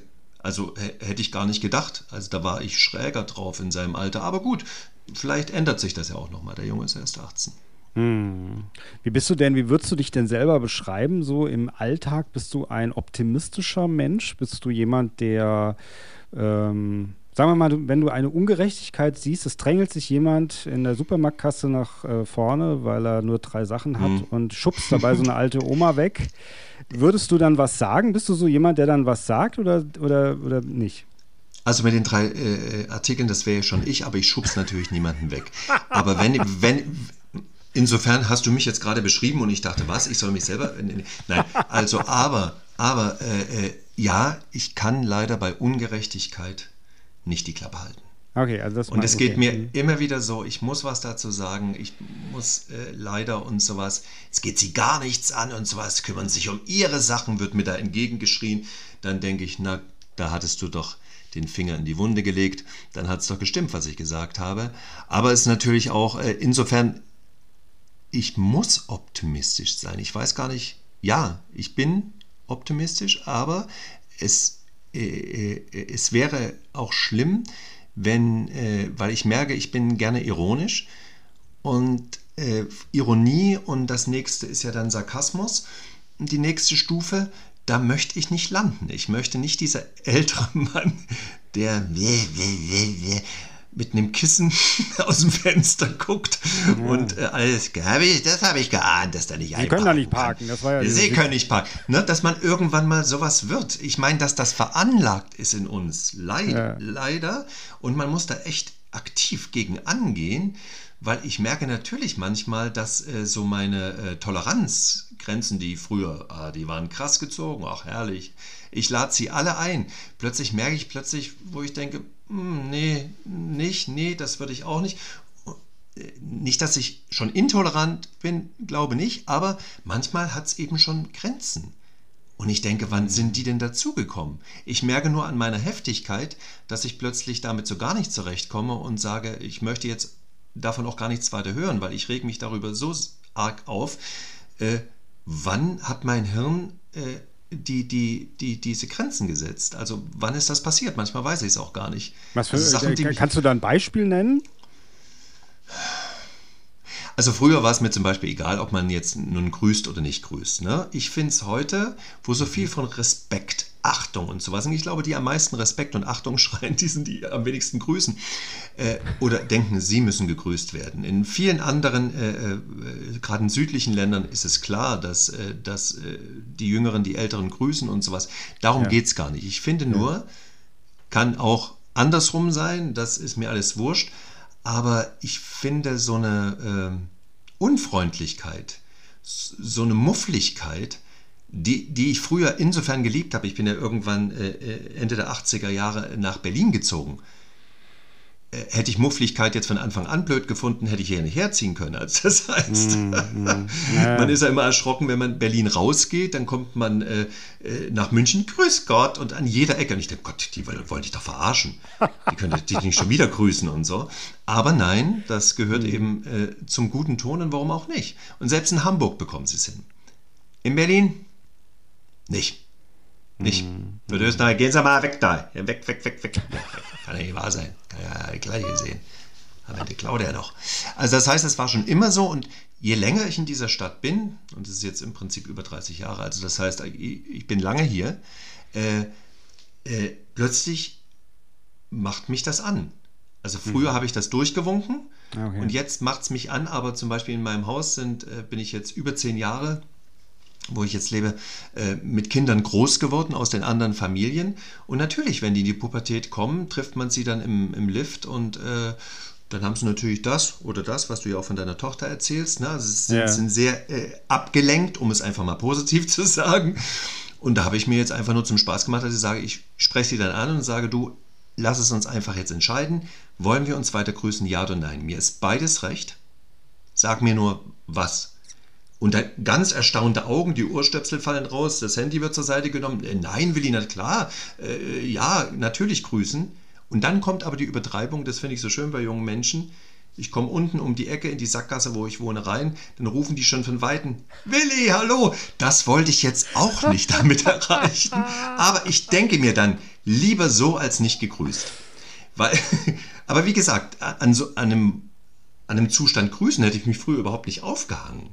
Weil manche grüßen, manche nicht. Und jetzt plötzlich ist es mir so wichtig. Also es liegt natürlich an mir. Ja, aber so ein bisschen finde ich manchmal auch, man wird dann halt älter und irgendwann denkt man vielleicht auch, dass man so ein bisschen so wie so eine unterschwellige Verantwortung der Jugend gegenüber hat, auch als Erwachsenenperson oder beziehungsweise auch denkt, naja, man ist ja letzten Endes auch der Erwachsene in der Rolle, also so irgendwie. Also ich weiß nicht, ich bin letztens spazieren gegangen, ist noch gar nicht so lange her, ich bin spazieren gegangen im Wald und da war so ein Waldweg und da war nur so ein kleiner Gras-Mittelstreifen. Und da kamen mir so 2 Fahrräder, 2 Kinder oder Jugendliche entgegen und klingelten auf einmal, ja, weil sie wollten nicht auf die andere Seite. Und dann sagte ich als Erwachsener halt, ja, also wit, auf die andere Seite, zack, zack. Ja, ich glaube, es hackt. Also das habe ich nicht so gesagt, aber habe gesagt, so. Hast du gedacht? Habe ich gedacht. Dann haben die das auch gemacht und dann sagte aber das Mädchen, das dabei war, sie laufen aber auf der verkehrten Seite. Und das war ganz interessant, weil ich dachte, interessant, ich wusste gar nicht, dass es eine Straßenverkehrsordnung im Wald gibt. Dass es auch so Links- und Rechtsverkehr irgendwie gibt, keine Ahnung. Aber sie war natürlich auch ein bisschen keck, fand ich auch ganz lustig und so weiter. Aber auf der anderen Seite so dieses, dass man sehr schnell sagt, ich bin hier der Erwachsene und ich sage, wo ich langlaufe, das hätte ich vielleicht früher auch nicht gemacht. Ich weiß gar nicht. Ja gut, aber damit kommt man ja sowieso nicht durch. Also das heißt, das ist manchmal so, dass man, ich denke, was uns im Älterwerden. Nee, aber die sollen sich auf die andere Seite machen, das habe ich ja gesagt. Ja. Das sehe ich auch jetzt immer noch. Gut, so. Der Mann mit dem roten Hut. Nein, aber was hat sie dir denn geantwortet? Du warst auf der falschen Seite, verstehst du? Sie hatte das doch völlig ganz anders. Du hättest nur auf der anderen Seite laufen müssen, dann wäre doch alles richtig gewesen. Ja. Und bei uns ist es doch einfach nur so, durch diese Wiederholungen werden mir ja viele Sachen auch langweilig. Also das ist jetzt gar nicht schlimm. Also ich denke, das Leben ja später dann hoffentlich auch mal, wenn man das Glück hat, alt zu werden, mal so ausläuft, weil es sind so viele Wiederholungen, dass man sagt, oh bitte, das nächste Weihnachten, nein, bitte lass es mich nicht. Echt? Geht dir das so, ja? Nee, es kommen Wiederholungen. Und Wiederholungen können bis zu einem gewissen Punkt gut sein. Dann sagt man, ich habe das jetzt schon so oft, nee, eigentlich möchte ich weder darüber nachdenken, noch möchte ich darüber sprechen, noch möchte ich darüber diskutieren. Und das lässt uns vielleicht dann so ein bisschen albern werden, weil wir sagen, das wird so gemacht. Ach so, ja. Okay. Denn woher kommt denn das? Ne? Das wie wird so gemacht? Wenn jetzt die jungen Leute sagen, nee, das wird jetzt gerade anders gemacht und wir lernen es ja an vielen Sachen, also es wird anders gesprochen, es wird das und das und das. Also wenn es dann anders gemacht wird, dann kann man versuchen, dran zu bleiben Oder zu sagen, was früher schon alte Menschen immer zu mir gesagt haben, komm erst mal in mein Alter und sowas. Und das, ich diskutiere da auch gar nicht mehr drüber. Und manchmal ertappe ich mich eben, und da vielleicht sollten wir alten Männer, sollten da aufpassen, dass wenn wir uns dabei ertappen, dass wir denken, nur weil wir es sagen, wird es auch so gemacht. Ich glaube, wir müssen uns da alsbald von verabschieden, weil andere haben diesen ganzen Zirkus dann schon übernommen und da müssen wir sehen, wie wir noch dazu passen. Vielleicht sollten wir eher mal gucken, wie wir uns... natürlich werden wir eine Meinung haben, die wird uns keiner nehmen, weil, liebe junge Leute, es gibt sowas wie eine Lebenserfahrung. Die muss nicht immer gut sein, deswegen muss man auch nicht besonders schlau werden daraus, aber... geht immer davon aus, dass die Älteren, die auf der falschen Seite laufen, schon was erlebt haben. War die richtige Seite, das wollte ich nochmal sagen. Und zwar den Zustand, dass er sagt, es ist die richtige Seite. Dass Chris weiß das durch seine Lebenserfahrung, dass er auf der richtigen Seite war. Absolut, absolut. Und wenn ihr das jetzt gerade umgedreht habt, konnte er das jetzt nicht wissen. Aber das meine ich eben mit diesen Wiederholungen. Die Wiederholungen sind eben etwas, wo wir manchmal denken, wir bräuchten nicht mehr darüber nachdenken. Denken und bei Auseinandersetzen auch, gell? Nicht mehr oder auseinandersetzen, genau. Ja. Nachdenken, auseinandersetzen. Und manchmal kann es ja auch so sein, also mit diesem Weg, da werden wir schon irgendwie eine Sache finden, Chris. Das wird das nächste Mal klappen. Aber es gibt ja ganz wichtige Themen, auch gesellschaftliche Themen. Und da finde ich, sollten wir vielleicht versuchen, nicht zu sagen, wir wissen, wie es gemacht wird. Das ist ja wie, wenn man in der Beziehung weiß, ich weiß, wie du bist. Tod jeder Beziehung. Ja. Nein. Ja, ja. Der liebenswürdige Mensch kann am nächsten Morgen aufwachen und sowas und denken, ja, sowas noch nie erlebt, plötzlich so. Und das gibt es. Man kann sich auch noch über die vielen Jahre überraschen und vielleicht überraschen wir uns, dass wir, in der Diskussion bleiben und uns erklären lassen, was Sie meinen, dann können wir erklären, was wir meinen und vielleicht gibt es ja dann für den Weg einen Mittelweg. Ja, das ist schön gesagt, aber trotzdem muss ich da natürlich nochmal sagen, in der Gesellschaft finde ich das natürlich auch so, also das sind ja auch so jetzt diese ganz großen Themen, die wir da ankratzen, natürlich muss diese Kommunikation stattfinden. Auf der anderen Seite natürlich, sagen wir mal, im Alltag, und das war ja auch so ein bisschen das, wie es angefangen hat, zu sagen, vielleicht stören mich heute andere Sachen oder fallen mir eher auf als früher. Dann denke ich so, naja gut, aber wenn man jetzt überlegt, man muss natürlich auch ein bisschen sehen, in seiner Erwachsenenrolle, in Anführungsstrichen, in einem, sagen wir mal, früher in einem Dorf mit einer Dorfmauer und da gab es einen Stamm und da waren ja jetzt auch nicht die 20-Jährigen die Anführer, sondern das waren dann vielleicht die 45-, 50-Jährigen Männer eher und so muss man es auch ein bisschen sehen in der Gesellschaft. Also kann man nicht sagen, die Jungen machen, was die Jungen machen und so weiter. Aber man braucht, glaube ich, trotzdem eine gewisse Führung. Und da würde ich sagen, sind vielleicht eher die Älteren gefragt und nicht die Jüngeren in der Führung. Trotzdem braucht es eine Kommunikation, weißt du? Aber man braucht auch ein bisschen Vorbild. Man kann nicht, weil sonst fangen wir wieder an, zu lapidar zu sagen, nee, lasst mal und ihr macht das schon. Weißt du, das finde ich auch nicht gut. Man muss schon so. Das habe ich auch nicht. Das habe ich so nicht gemeint, sondern ich habe nur gedacht. Im Vorleben ist es besser natürlich, ne?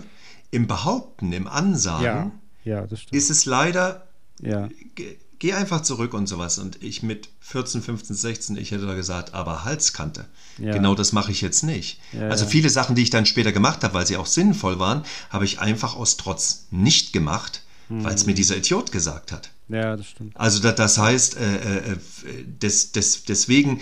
Vielleicht im Vorleben und natürlich auch, dass man sagt, auf verschiedene, wie nennt man das immer, Generationen, genau, auf verschiedene Generationen die Verantwortung dann auch mitzulegen, also dass auch Generationen verantwortlich sind. Wir merken jetzt gerade in einer überalterten Gesellschaft, das wird das nächste große Fass, was wir aufmachen, die Fässer, die wir heute aufmachen. Unglaublich. Unglaublich, was hier gerade los ist. Und dann nehmen Sie das Fass noch, und dann nehmen Sie das Fass, und dann nehmen wir das Fass noch mit dazu. Und das kriegen Sie heute alles das ganze vom Herrn Wild noch erklärt. Nein, bald werden noch die Oberhäupter von verschiedenen Ländern zugeschaltet. Ja, sicher, die hast du hinten eingeblendet. Hoffentlich die richtigen Bilder. Da darfst du nichts verwechseln. Aber vielleicht ist da meins dabei, irgendwie reingerutscht. Mit Sicherheit. Du musst bei gekrönten Häuptern schauen, dann findest du mich auch. Aber... So bitte, mit der überalterten Gesellschaft. Wir erleben jetzt ja gerade, dass es gibt dann eben eine Generation, die ist jetzt um die 50 aufwärts, die sich wieder um die Eltern kümmern muss. Also wo eine Generation plötzlich so alt wird, und zwar en masse, was sehr schön ist, aber eben auch eine ganz andere Lebensaufgabe plötzlich hat. Das heißt... Heim, das heißt kümmern, ne? Und wie kann man mit ihnen zusammen sein, wie kann man ihnen den Lebensabend so gestalten und sowas. Und das rutscht jetzt gerade auf die davorliegende Generation der Kinder zurück, und die müssen wiederum aufpassen, dass sie ihr Leben in irgendeiner Form noch führen und dass sich das da hinten nicht alles vermischt. Das heißt, also, das war früher anders, meinst du, weil so eine Überalterung nicht stattgefunden hat? Ja, weil sie nicht stattgefunden hat. Ja, weil sie nicht stattgefunden hat. Ja. Und weil auch, weil du jetzt vom kleinen Dorf mit der Mauer ringsrum, ja. Aber im Dorf gab es da, also das diese Art von Zusammenleben der Großfamilie und sowas, das hat sich ja über die letzten Jahrzehnte schon alles auseinander dividiert.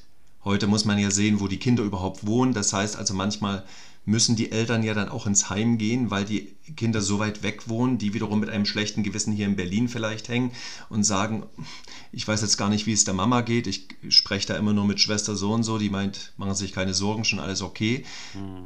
Das heißt, neue Aufgaben kommen auf uns hinzu, und das meine ich eben mit diesen Generationen, dass jeder da so ein bisschen mithilft und dass vielleicht gerade die junge Generation, weil man es jetzt wieder, nächste Fass wird aufgemacht, weil man es gerade wieder angesprochen hat, man hat einen Armeedienst abgeschafft, das finde ich in einer gut gehenden Demokratie auch, also ich hätte es mir in der DDR gewünscht, ich hätte auf diese 1,5 Jahre Armee echt verzichten können, es war ein Grauen, aber einen Sozialdienst einzuführen, etwas der Gesellschaft wiedergeben, finde ich immer bei jungen Menschen zu früh, schon was wiedergeben, die haben noch gar nicht so viel genommen von der Gesellschaft, aber in eine Verantwortung nehmen oder sie einfach mal, nicht jeder kann jegliche Verantwortung übernehmen, und es muss da hoffentlich verschiedenste Angebote, das soziale Angebote geben, die man dann als junger Mensch mit betreuen kann. Aber sich um andere kümmern, zu sehen, dass man etwas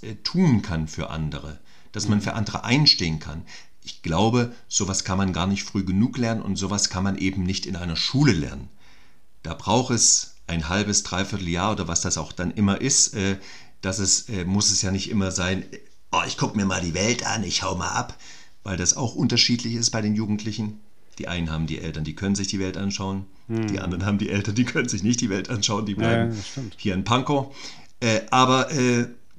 Deswegen, also das würde ich eine gute Idee finden, dass man durch soziale Arbeit die Kinder an eine Verantwortung führt. Die werden sie nicht von Anfang an haben, und da wird es bestimmt auch Fortschritte und auch Rückschritte geben, weil sowas ist anstrengend und das ist auch eine große Verantwortung, das muss ihnen auch bewusst werden oder darf ihnen bewusst werden, aber dass sie später mal sagen, also ich habe das so ein halbes, dreiviertel Jahr, ich könnte es nicht ein Leben lang machen, aber was ich da erlebt habe, das hat mich doch sehr geprägt. Und vielleicht macht es uns dann auch ein bisschen weicher und nicht so hart später.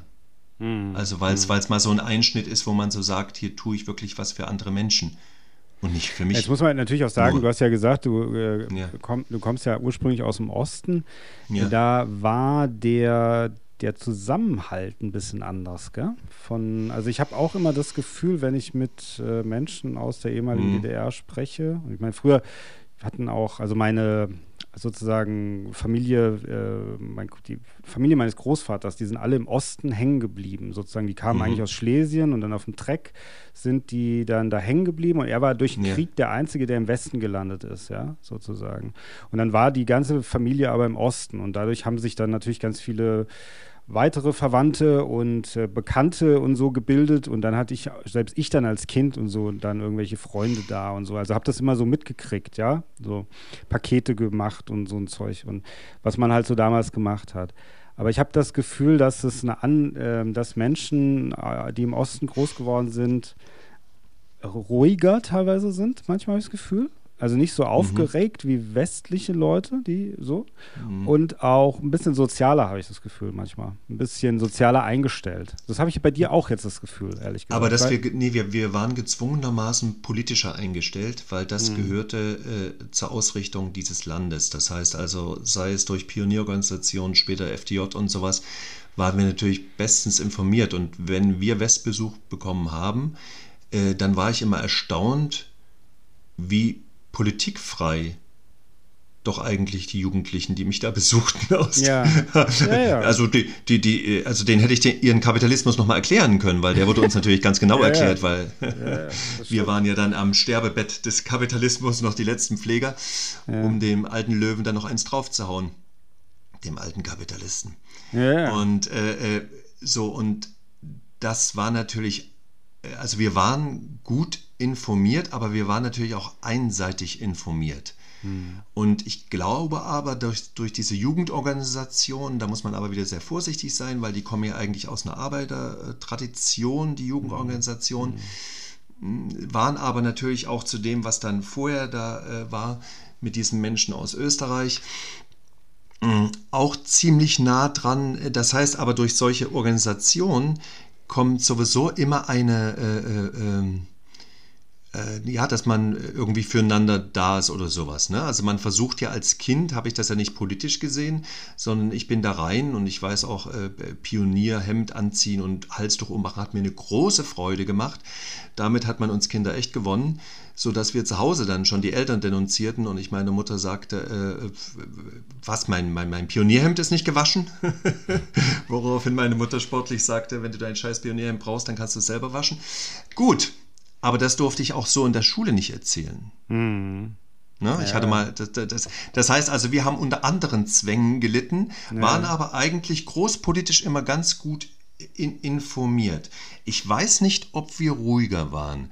Wir waren so ein bisschen teilweise verträumter, weil es gab so viele Sachen, die ihr euch, ach, wir fahren mal kurz nach Italien, wir machen mal das und sowas. Wir haben ja immer gesehen, Westverwandtschaft hat uns ja Karten geschickt, ne? Wo sie überall waren. Das hatten wir nicht. Und für mich war es natürlich unvorstellbar, irgendwann mal in Amerika zu landen zum Beispiel. Yeah. Also ich wusste als Kind, ich muss 65 Jahre alt werden, dann bin ich Rentner und dann kann ich reisen.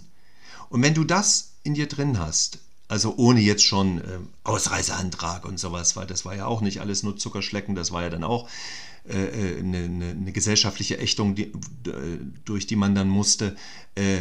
Das heißt, deswegen waren wir so ein bisschen verträumt, würde ich eher sagen. Also, weil viele Sachen musste ich mir einfach vorstellen. Ich hatte zum Beispiel eine Ansichtskarte aus Kiel, da hatten wir Verwandtschaft und die wurde dann immer mehr, weil ich habe mir versucht, dann diese Stadt vorzustellen. Und dass ich da durchlaufe, dass ich da vielleicht mal einkaufen gehe. Und so. Und deswegen hat es eigentlich die Fantasie angeregt. Also nicht, dass man jetzt unbedingt in einer Diktatur leben muss, damit die Fantasie angeregt wird. Also keine Missverständnisse, bitte. Aber es war eben bei uns so, dass wir viel verträumter waren. Und als dann plötzlich die Möglichkeit war zum Beispiel für mich das erste Mal nach Amerika. Ne? Das war 1994, da habe ich den ersten Film gedreht, Nathalie Enscher zum Babystrich. Dachte, du wirst nie wieder einen Film drehen, weil es hat mir auch gar nicht so besonders Spaß gemacht gehabt damals. Aber heute ein Film, auf den ich immer noch stolz bin. Aber wie gesagt, damals, man kam von der Schauspielschule, man war Hamlet, man war arrogant. Dramafilm bei Sat1, wie kam ich denn dazu? Aber gut, so war man halt drauf. Aber ich bekam für meine Verhältnisse wahnwitzig viel Geld. Und deswegen dachte ich, jetzt muss es Amerika sein. Und bin also 1994 nach Amerika geflogen. Habe dann die ganze Ostküste mir angeguckt und war viel unterwegs. Und als ich nach 4 Wochen dann wieder zurückkam, bin ich zu meinen Westkollegen und sagte, ich war jetzt auch in Amerika. Und da haben mir ganz viele gesagt, da waren wir noch nie. Ja. Und da war ich richtig erschrocken, weil ich habe es nicht mehr verstanden. Das meine ich eben mit verträumt ein bisschen daneben, weil später haben Regisseure zu mir gesagt, Willi, wir lassen dich nur den Westdeutschen spielen, du bist viel westdeutscher als jeder Westdeutsche, wir kriegen das gar nicht so gut hin. Das lag aber daran, ich wollte natürlich so schnell wie möglich am neuen System dabei sein, nachdem die DDR, für die ich ja noch eingestanden bin auf der Schönhauser Allee und demokratisieren wollte, das wollte ja schon 1,5 Jahre danach vom neuen Forum, wo waren plötzlich die Begrifflichkeiten, die waren plötzlich wie weggefallen, weil man hatte die Grenzen geöffnet und es wurde überrannt, die Idee oder der Wunsch, der Traum. Und deswegen denke ich, dass wir manchmal in unseren Verhältnismäßigkeiten sind wir irgendwie anders getaktet. Also wir wissen, wie es ist, dass man nicht rauskommt. Ich habe das jetzt nicht als großes Drama begriffen, weil ich bin ja in der DDR groß geworden. Aber ich hatte Eltern, die waren in ihrer Jugend noch irgendwie in Westberlin tanzen oder meine Mutter war als Kind noch in Bayern. Und wenn die mich dann in Ostberlin besucht haben, also ich ist meine Mutter mit mir zum Brandenburger Tor und fing da an zu weinen und sagte, die Mauer, das ist so schlimm. Und ich dachte, es ist echt peinlich. Ich kann die nirgendwo mit hinnehmen. Weil ich habe dort in der Nähe gearbeitet, mal ganz kurz, so einen kurzen Job für ein halbes Jahr. Ich habe mich in vielen Berufen ausprobiert und war der Galerieverkäufer.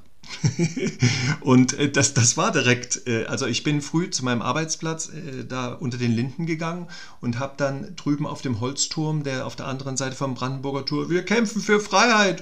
Und da habe ich nur gerufen, ja, guten Morgen, und bin dann erstmal arbeiten gegangen. Also es hat mich jetzt nicht so weggerissen. Natürlich hätte ich auch gerne reisen wollen, aber es war jetzt nicht so wie meine Eltern, die eben noch etwas anderes kannten. Okay. Insofern sind da verschiedene Herangehensweisen. Ich finde euch zum Beispiel inzwischen, Gott sei Dank, viel politischer geworden. Und gerade wenn wir jetzt wieder auf unsere Jugend gehen, sind sie sehr politisch. Deswegen sollten wir das jetzt eigentlich gar nicht stoppen, sondern sollen sagen, es ist gut, wenn Sie sich dafür interessieren. Sie haben zwar nicht die einzige Wahrheit, die Sie aussprechen. Es gibt, glaube ich, mehrere Wahrheiten. Aber als junger Mensch denkt man natürlich erstmal, also meins zählt jetzt hier erstmal. Das ist das Recht der Jugend, denke ich. Aber dass sie politisch denken, dass sie sich einmischen wollen, dass sie gerade Friday for Future, ne? Das war ja eine Sache, die hat uns ja alle zum Nachdenken gebracht.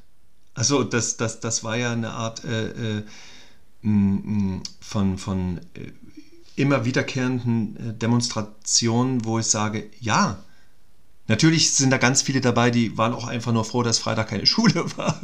Ja, aber ja. Wenn man das mal überspringt, war eine Menge von junger Menschen dabei, die sich ernsthaft Gedanken und mit uns in eine Diskussion gehen wollen. Und solange es bei der Diskussion bleibt und nicht beim, was sehr, sehr gerne genommen wird, dass man andere bekehren möchte. Das hat mich im Übrigen bei Religion auch immer so zurückgehalten, weil man muss immer aufpassen, ab wann geht es da, dass man den anderen, ne, sagt, siehst du, und deswegen musst du das genau so denken. Da steige ich immer aus und denke, nee, kann ich nicht. Dass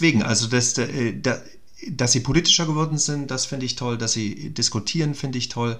Und dass sie dieses dann doch kapitalistische Leben, was, wenn es gut läuft, ja ein schönes Leben sein kann, nicht nur als gegeben so dahin nehmen und sagen, da muss man jetzt nicht mehr viel dafür tun. Ja, also in den 90ern, in meiner Jugend erinnere ich mich nicht daran, dass wir großartig politisch irgendwie gedacht haben oder so, also gar nicht, null. Also jedenfalls nicht da, wo ich groß geworden bin, und ich habe auch generell nicht das Gefühl gehabt. Es gab schon sowas, also ich weiß das auch von später Leuten, die ich kennengelernt habe, aber das waren so wirklich, wo die Eltern waren sehr politisch dann auch engagiert und die sind dann auch noch demonstrieren gegangen oder waren Punker oder irgendwie so und sind dann irgendwie, aber grundlegend glaube ich so dieses richtig große, dass es wirklich in den Nachrichten auf einmal kommt und so, das ist in den 90ern im Westen null passiert, glaube ich. Ja? Relativ überhaupt nicht. Das hat so ein paar Generationen wieder übersprungen, glaube ich. Ich würde ganz gerne nochmal so abschließend fragen, also haben wir echt über sehr viele Sachen gesprochen. Und ich versuche ja immer noch herauszufinden, wer du eigentlich bist. Ja. Bist du denn, aber das wird sich in der Summe der ganzen Dinge, die wir jetzt genannt haben, wird sich das irgendwann herauskristallisieren. Ich weiß genau, wenn ich dieses Gespräch schneide, werde ich irgendwann am Ende denken, ach ja genau, so ist der Willi, jetzt verstehe ich ihn. Ja, weil es ist irgendwann, manchmal ist es dieses, man kriegt es nicht direkt mit, aber dann kriegt man es in der Zusammenfassung total mit. Bist du denn, also, weil wir hatten es ja auch so viel von Veränderung, von wie man sich verändert, man wird älter und so weiter. Bist du denn zufrieden da, wo du jetzt bist? Also bist du an einem guten Punkt in deinem Leben eigentlich? Und wirst du gerne alt? Das wäre so ein bisschen meine abschließende Rundumfrage. Also ich denke, dass ich an einem schwierigen Punkt an meinem Leben bin. Ich bin, also viele Sachen, die früher gut und leicht gehen jetzt nicht mehr so, und das ist privat wie auch beruflich, ne? Das ist also, es ist nicht mehr so, die Party ist ein bisschen vorbei, noch nicht ganz, aber ein bisschen vorbei. Nicht, dass es früher nur Party war, also keine Missverständnisse bitte, aber es ist eben jetzt gerade, vielleicht weil ich reflektierter werde, ist es eine andere Aufgabe. Aber insofern, das andere wieder, wird es gerade interessant. Mhm. Weil wir so lange, glaube ich, leben, dass wir könnten mehrere Berufe haben, wir könnten mehrere Familien, also das, wir sind sehr lange da. Und das bringt einen zum Nachdenken. Mhm. Das heißt, was wäre es denn noch? Und dann darf man sich natürlich nicht ins Boxhorn jagen lassen, dass man sagt, ach, da hättest du aber schon mal vor 10 Jahren oder vor 15 Jahren anfangen müssen. Warum eigentlich? Also mir machen immer alte Menschen Spaß, zum Beispiel, die mit 75 noch sich auf eine Hochschule, Universität einschreiben lassen, meine Sprache lernen. Ja, das ist doch toll. Also das heißt, es gibt schöne Beispiele um mich rum, dass ich sage, ändern, aber wie bei jedem Menschen, Trägheit, Faulheit, ein bisschen ändern, machen. Ne? Also es gibt auch Sachen in deinem Leben, wo du sagst, da will ich einfach dran, ich will einfach nochmal was ganz Neues anfangen, oder? Was ganz Neues wird es nie, es wird immer, ich denke, es wird immer etwas, vielleicht mal ein neuer Anfang kann es sein, aber es wird immer aus den Bestandteilen meines bisherigen Lebens sein, weil das andere wäre, dass mir so viel Schlimmes und Böses passiert, dass ich sage, ich muss hier aus dem Land raus und dann habe ich ja schon meine Lieblingsinsel, auf die ich immer fahre, La Gomera, und dann setze ich mich da an den schwarzen Strand, sagt, haut ab, und dann war's das. Aber das sind ja Endszenarien, das heißt ja nicht weiterleben, das heißt ja nur beenden. Und beenden, nee Chris, beenden ist noch nicht so weit, aber ich denke, dass wir uns, oder dass ich mich, gar nicht wir, die anderen sollen es mal machen, wie sie es machen wollen, dass ich mich mehr bewegen muss. Ich bewege mich schon sehr viel und andere sagen um mich rum, ja, und du bist ja immer so und ach, und was du da alles machst und da stößt du das an, das. Das nehme ich nicht so wahr, oder zumindest in Ergebnissen zeigt sich das bei mir, und deswegen gerade schwieriges Alter, nicht so. Und dann kann man natürlich sagen, das sind jetzt die anderen dran schuld. Ja. Und dann könnte man dumm tun, sich eine Bierflasche aufmachen und sagen, schlimme Welt. Das wäre die eine Geschichte. Oder man kann sagen, nee, man muss so lange weitermachen, bis die begreifen, dass man in irgendeiner Form dabei ist, wieder dabei ist, was macht. Also ich freue mich jetzt zum Beispiel auf eine schöne Theatertournee, die ich im Herbst beginne. Also am 5. Oktober ist Premiere. Schiff Ahoy heißt die. Weil wir aus dem Fernsehen, wir dürfen immer nur Komödie, das andere traut man uns nicht zu. Wir können es auch, aber das muss man mal den Familien an den Theatern erzählen. Da sagen die, kommst vom Fernsehen, ne? Klar. Insofern mache ich aber auch gerne Komödie, weil es gibt nichts Schwierigeres, finde ich, als Leute zum Lachen zu bringen. Drama geht schnell. Da muss man einfach nur mal seine Kontoauszüge zeigen. Da wird viel geweint. Das geht ganz rasch, aber Leute wirklich zum freien Lachen, sodass, also das in Gros in den 26, 27, 28 Reihen und der Rang noch dazu, das lustig finden, finde ich eine absolute Fallhöhe. Finde ich immer wieder. Und das Tolle eben, wenn man dann so auf Tournee geht, ist das auch jeden Abend anders. Immer wenn man so denkt, bei dem Satz wird gelacht, wird man am nächsten Abend denken, haben Sie nicht verstanden oder was? Na, hoffentlich beim nächsten. Dann redet man einfach automatisch weiter. Ja, Sie haben über den anderen gelacht. Und deswegen stecke ich mir solche Ziele, auch wieder Theater zu spielen und solche Sachen, weil ich denke, ich muss mich bewegen, wenn es die anderen nicht tun. Und deswegen spreche ich von einer schwierigen Zeit, weil ich bin in einem Alter, wenn du jetzt andere Berufe nimmst, und ich habe einen Freundeskreis, die sind alle aus anderen Berufen, da gibt es solche Sätze, na, da hast du endlich diese Stelle da. Dein Chef ist ja jetzt in Rente gegangen. Gratulation, hast ja so lange drauf gewartet. Sowas wird man, bis ich in die Kiste springe, mir nicht sagen. Egal, was ich tue, fange ich immer wieder von vorne an. Wie frisch von der Schule. Es ist leider so. Und unser Beruf besteht ja auch daraus, immer wieder dazulernen.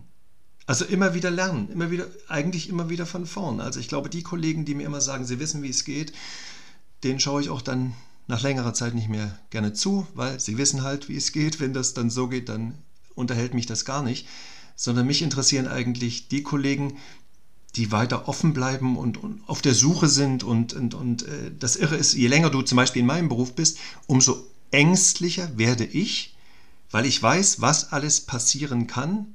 Das war ich früher nicht. Ich gucke mir mit Hochachtung zu und denke, wie hast du das hingekriegt? Wie hast du das gespielt? Ich kann es mir gar nicht begreifen.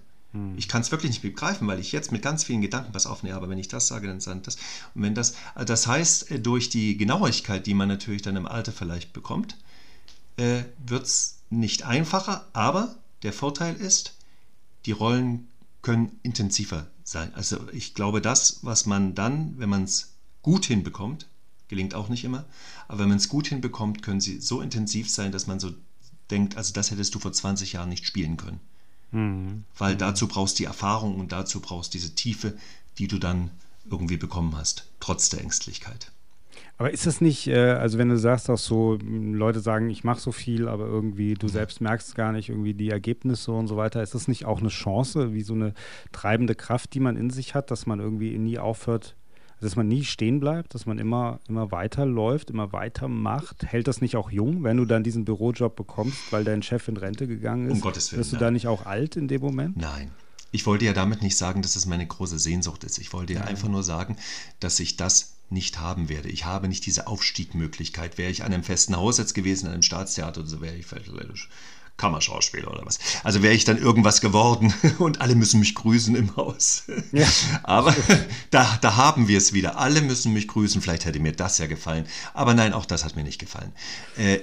Insofern nein, das andere Leben möchte ich auch nicht führen und du hast recht. Nur um weiter beweglich zu bleiben, müssen wir schön gesund bleiben.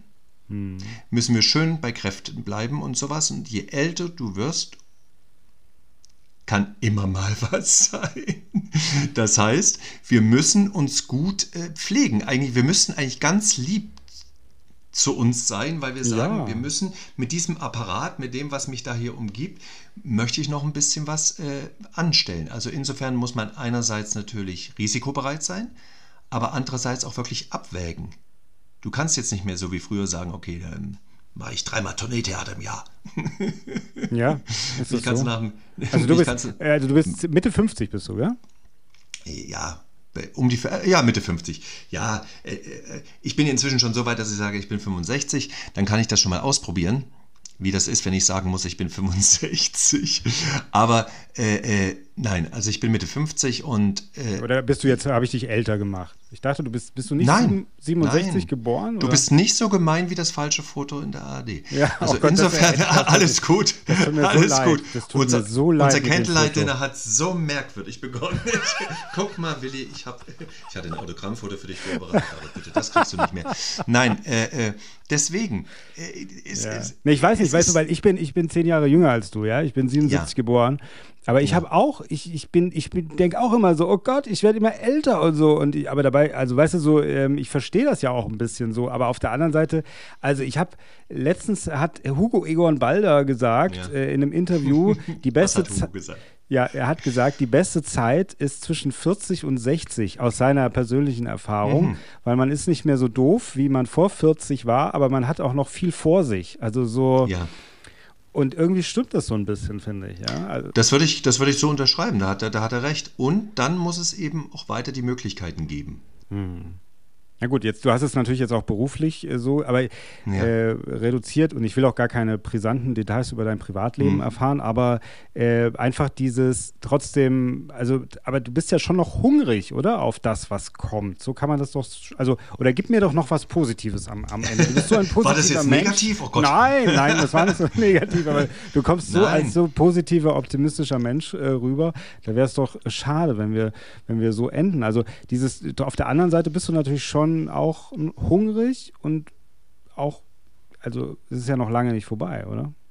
Es ist natürlich lange noch nicht vorbei. Und wenn ich es einfach nur mache, damit die anderen sich ärgern, dass ich noch da bin, es ist nicht vorbei. Also falls das jemand schon dachte und sagte, na siehst du, der Wild. Ist jetzt vorbei, bevor es vorbei ist. So ist es. Bevor es vorbei ist, genau. Ja.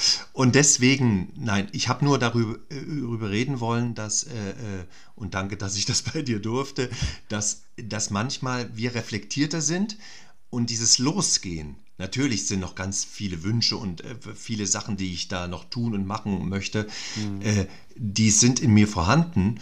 Und sobald man wieder mit anderen Menschen zusammenkommt oder wir jetzt zum Beispiel hier sprechen, da kann ich mir jede Gesprächstherapie kann ich mir jetzt stecken, weil wir haben heute so viele große Fässer aufgemacht, es gibt eine Menge zu tun, die Fässer alle zu bearbeiten. Deswegen, also positiv bleiben, ja klar, aber auch das muss man sich jeden Tag sagen, das ist nicht automatisch. Und nur weil man früh sagt, guten Tag, ich lebe noch, ist das Talent noch nicht gelebt? Ist das noch nicht? Ist der Auftrag noch nicht rein? Ist das noch nicht? Also das heißt also, nur weil man zum nächsten Morgen kommt, ist das Leben noch nicht jetzt bunter geworden. Also das heißt, man muss da viel hinein investieren. Aber vielleicht ist das ja auch gar nicht so schlimm, vielleicht wäre es ja viel, das hast du ja vorhin nur zu bedenken gegeben, wenn ich jetzt wirklich in diesem Betrieb ja schon meine 35 Jahre wäre, ne, seit meiner Ausbildung, ja, vielleicht wäre ich dann völlig und denke, um Gottes Willen, ändert sich denn hier nie was? Ja, furchtbar. Also sagen wir mal, die Überraschungen in meinem Beruf bleiben, die Fallhöhe bleibt.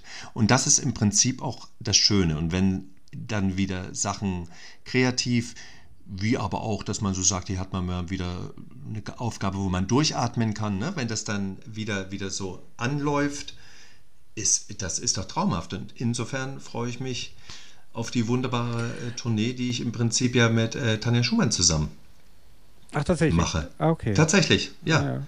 Okay. Ich hoffe, dass sie positiv am Ende war im Gespräch. Ich habe es mir noch gar nicht angehört. Ja, es war alles gut. Ja, weil sie freut sich auch auf das Tourneetheater wahrscheinlich und deswegen war sie so positiv am Ende. Ja, vielleicht hat sie es sogar erwähnt, ich weiß es gar nicht mehr genau, aber wir hatten so technische Probleme, der Ton war nicht gut, das Bild war gestört, es war alles so ein bisschen problematisch, aber es war trotzdem ein gutes Gespräch, war ganz nett mit ihr. Ja. Aber, also merkst, wir können fast gar nicht aufhören, aber ich beende jetzt dieses Gespräch, ich werde trotzdem, wenn ich einen Krisen... Weil du alt bist und ins Bett musst. Musst du jetzt immer... Du, bei mir geht es ja erst noch richtig los, weil ich so jung geblieben bin. Party. Jetzt ist Party. Die Party geht jetzt richtig los. Ja, ich höre schon im Hintergrund, wie sie klopfen. Die tanzen schon alle. Uts. Genau meine Musik. Sofort bist du... Vor allem Uts. Das ist überhaupt meine Musik. Ja gut, man muss mit der Zeit gehen, ja. Kann ja sein. Weiß ja nicht. Sicher. Kann ja sein. Mit meinem Freund der Baum ist tot, kommst du hier nicht durch. Ja, aber obwohl, vielleicht wird es ja wieder. Ist ein Umweltthema. Ja, aber ist ein Umweltthema. Und nächstes Mal, wenn du in die Sendung kommst, reden wir mal über Beauty-Tipps auf jeden Fall bei Männern über 50. Da wäre ich auch dran interessiert. Auch wie man sein volles Haar behält. Also ich habe ja auch schütteres Haar, du hast noch volle Haare. An was liegt das eigentlich? Das ist alles. Ich hatte immer Angst, dass ich sie verliere. Ja. Vielleicht solltest du Angst und Respekt vor den Haaren haben. Wenn du denkst, sie bleiben, gehen sie. Ach so. Okay, ich verstehe. Da werde ich mich. Aber sollte ich jemals trotzdem zu allen möglichen Themen dieser Welt, die uns bewegen, einen Krisenstab gründen, wirst du auf jeden Fall als Erster eingeladen. Ja? Das ist ganz lieb. Wenn wir hier noch Kann ich die ganzen Fässer mitbringen in den Krisenstab? In einer ganzen großen Gruppe werden wir dann darüber reden. Und ansonsten denke ich, weil du jetzt auch das gesagt hast mit der Schauspielerei, ich habe dich ja jetzt auch in vielen Ausschnitten da gesehen, was du alles gemacht hast. Also auch in Serien Rote Rosen haben wir jetzt unser Charlie, ja, haben wir auch mit diesem Affen. Und viele so eben Krimi-Sachen, Soko, auch Tatort hast du mal mitgespielt und so. Und ich hätte ja trotzdem auch so in deinem, auch so wie du spielst und was du gemacht hast und so weiter, ich fühle mich ja total geehrt, dass du als Gast hier bei mir bist, weil ich ja eigentlich gedacht habe, so jemand wie du, der ist doch eigentlich in der NDR-Talkshow oder der ist doch irgendwie präsent im deutschen Fernsehen, so wie du bist, so dein Typ, was du darstellst und so. Und ich fühle mich geehrt, dass du jetzt erstmal bei mir bist, weil wahrscheinlich bist du irgendwann dann tatsächlich... Wenn ich in der Talkshow bin, komme ich ja dann nicht mehr zu dir, verstehst du? Das heißt, sei froh, dass wir das jetzt gerade noch hatten. Und da wir das dem Universum ja jetzt gerade so weitergegeben haben... Na? Ja, aber ich weiß, dann kommst du da nicht mehr. Ich nehme dich einfach mit nach Hamburg. Ich nehme dich mit. Du kommst dann nochmal zu mir und sagst, wie es war. Vielleicht. Also ich finde, weil du gerade nochmal das Talkshow, ne, also manchmal nachmittags Talkshow und sowas durfte ich auch schon mit begleiten, aber diese großen eben noch nicht, da hast du recht. Ja. Und Ich finde es immer wieder erfrischend, wenn Kollegen da sind, die wirklich ein bisschen was sagen können. Natürlich muss dann meistens auch immer ein Produkt verkauft werden, ist ja ganz klar. Aber es ist ja auch ein gutes Recht der Zuschauerschaft, mal ein bisschen mehr über den Menschen zu erfahren. Und ich finde eigentlich immer die Kollegen toll, die das auch sehr locker und sehr schön und sehr verbindlich und sehr unterhaltsam machen können, weil ich glaube, das ist in unserem Beruf ein Nebentalent. Nicht, wenn du gut spielen kannst und im Film gut bist, musst du noch ein guter Unterhalter sein. Es gibt welche, die sich da sehr zurückziehen, oder heute habe ich von einem Kollegen gelesen, er möchte lieber nicht gesehen werden. Das ist schwierig, wenn man in der Serie eine Hauptrolle spielt, aber ist egal. Das ist sein Problem, da muss er durch. Gesprächstherapie würde ich empfehlen. Aber ansonsten, klar, diese Wünsche bleiben, und wir machen das so lange, bis wir das alles haben. Ja, und ich habe das jetzt. Dann kommen die nächsten Sachen. Dann kommen ja die nächsten Sachen, Chris. Ja. Insofern, du, vielleicht werde ich am Ende sagen, ja, die Talkshow war ganz gut, aber bei Chris hat es mir viel mehr Spaß gemacht. Ja, davon gehe ich aus. Ne? Weil ich die das Talkshows sind sein. Ja auch alles nicht mehr das. Bitte, Wuff. Ja. Chris, insofern, mich hat es genauso gefreut, bei dir gewesen zu sein. Und wie gesagt, das mit dem Krisenstab finde ich toll. Lass uns mal ein paar Köpfe zusammenholen, dann machen wir vielleicht einmal monatlich Krisenstab und können einfach mal darüber reden, was ändern wir hier noch. Ja, was würde denn... Und vielleicht auch, was ich schön finden würde, aus verschiedenen Generationen. Weil dann wird es schwieriger, ne? Ja, weil ab einer gewissen gleichen Generation sitzt man so zusammen, ja, das würde ich genauso sagen, ja, da hat er wirklich recht. Das nutzt mir ja gar nichts. Ja. Eigentlich brauche ich ja den Widerspruch, wo jemand sagt, Entschuldigung, hören Sie sich eigentlich beim Reden zu, Herr Wild? Darf ich Sie Herr Wild nennen oder soll ich Sie Willi nennen? Weil dieses ständig per Du gefällt uns auch nicht. Also falls das so passieren sollte, wäre das doch eine schöne Herausforderung. Also ich würde mich freuen. Bin bei jedem Krisenstab dabei. Okay, das ist eine gute Idee. Das machen wir auf jeden Fall. Ich werde mir was überlegen. Das ist eine tolle Idee. So, das geben wir auch an die Zuhörer und Zuschauer weiter. Wenn ihr das sehen wollt, ja, dann schreibt es in die Kommentare oder schreibt mir eine E-Mail oder dem Willi eine E-Mail, und dann werden wir das auf die Beine stellen. So machen wir das. Wunderbar. Gut, dann, lieber Willi, es hat mich sehr, sehr gefreut. Es war sehr interessant. Es war echt super viel Information, und ich glaube, das ist fast wie ein Christopher Nolan-Film heute gewesen, glaube ich. Es war echt sehr komplex, aber trotzdem, man hat ein gutes Gefühl. Es war einfach, hatte Gewicht. Ich glaube, das ist das, was man auch nach einem Nolan-Film sagen kann. Man weiß nicht genau, um was es ging, aber es hatte Gewicht. Und so ähnlich war es auch in unserem Talk heute, finde ich. Und wie gesagt, freut mich, dass du das gemacht hast. Ganz offiziell, vielen, vielen Dank. Und bis zum Krisenstab dann. Ja, bleib noch in der Leitung, aber bis zum nächsten Mal. Genau, weil ich habe nämlich noch was gewonnen. Bleiben Sie in der Leitung. Das ist so toll, dass ich das bei dir gewonnen habe. Aber gut, ich möchte mich auch verabschieden. Und wie gesagt, wir hören uns wieder und sehen uns wieder im Krisenstab. Genau. Bleib noch in der Leitung, wir schreiben noch deine Adresse auf, und dann bekommst du den Fernseher. So schön. Das ist so toll. Oh, ja, den Röhrenfernseher. Dürfte ich noch lieber deine Tasse haben, die pinke Tasse, dürfte ich die haben? Ja, die habe ich noch nicht, aber die muss ich noch für den Shop, hast recht. Die muss ich noch machen lassen. Okay, mache ich.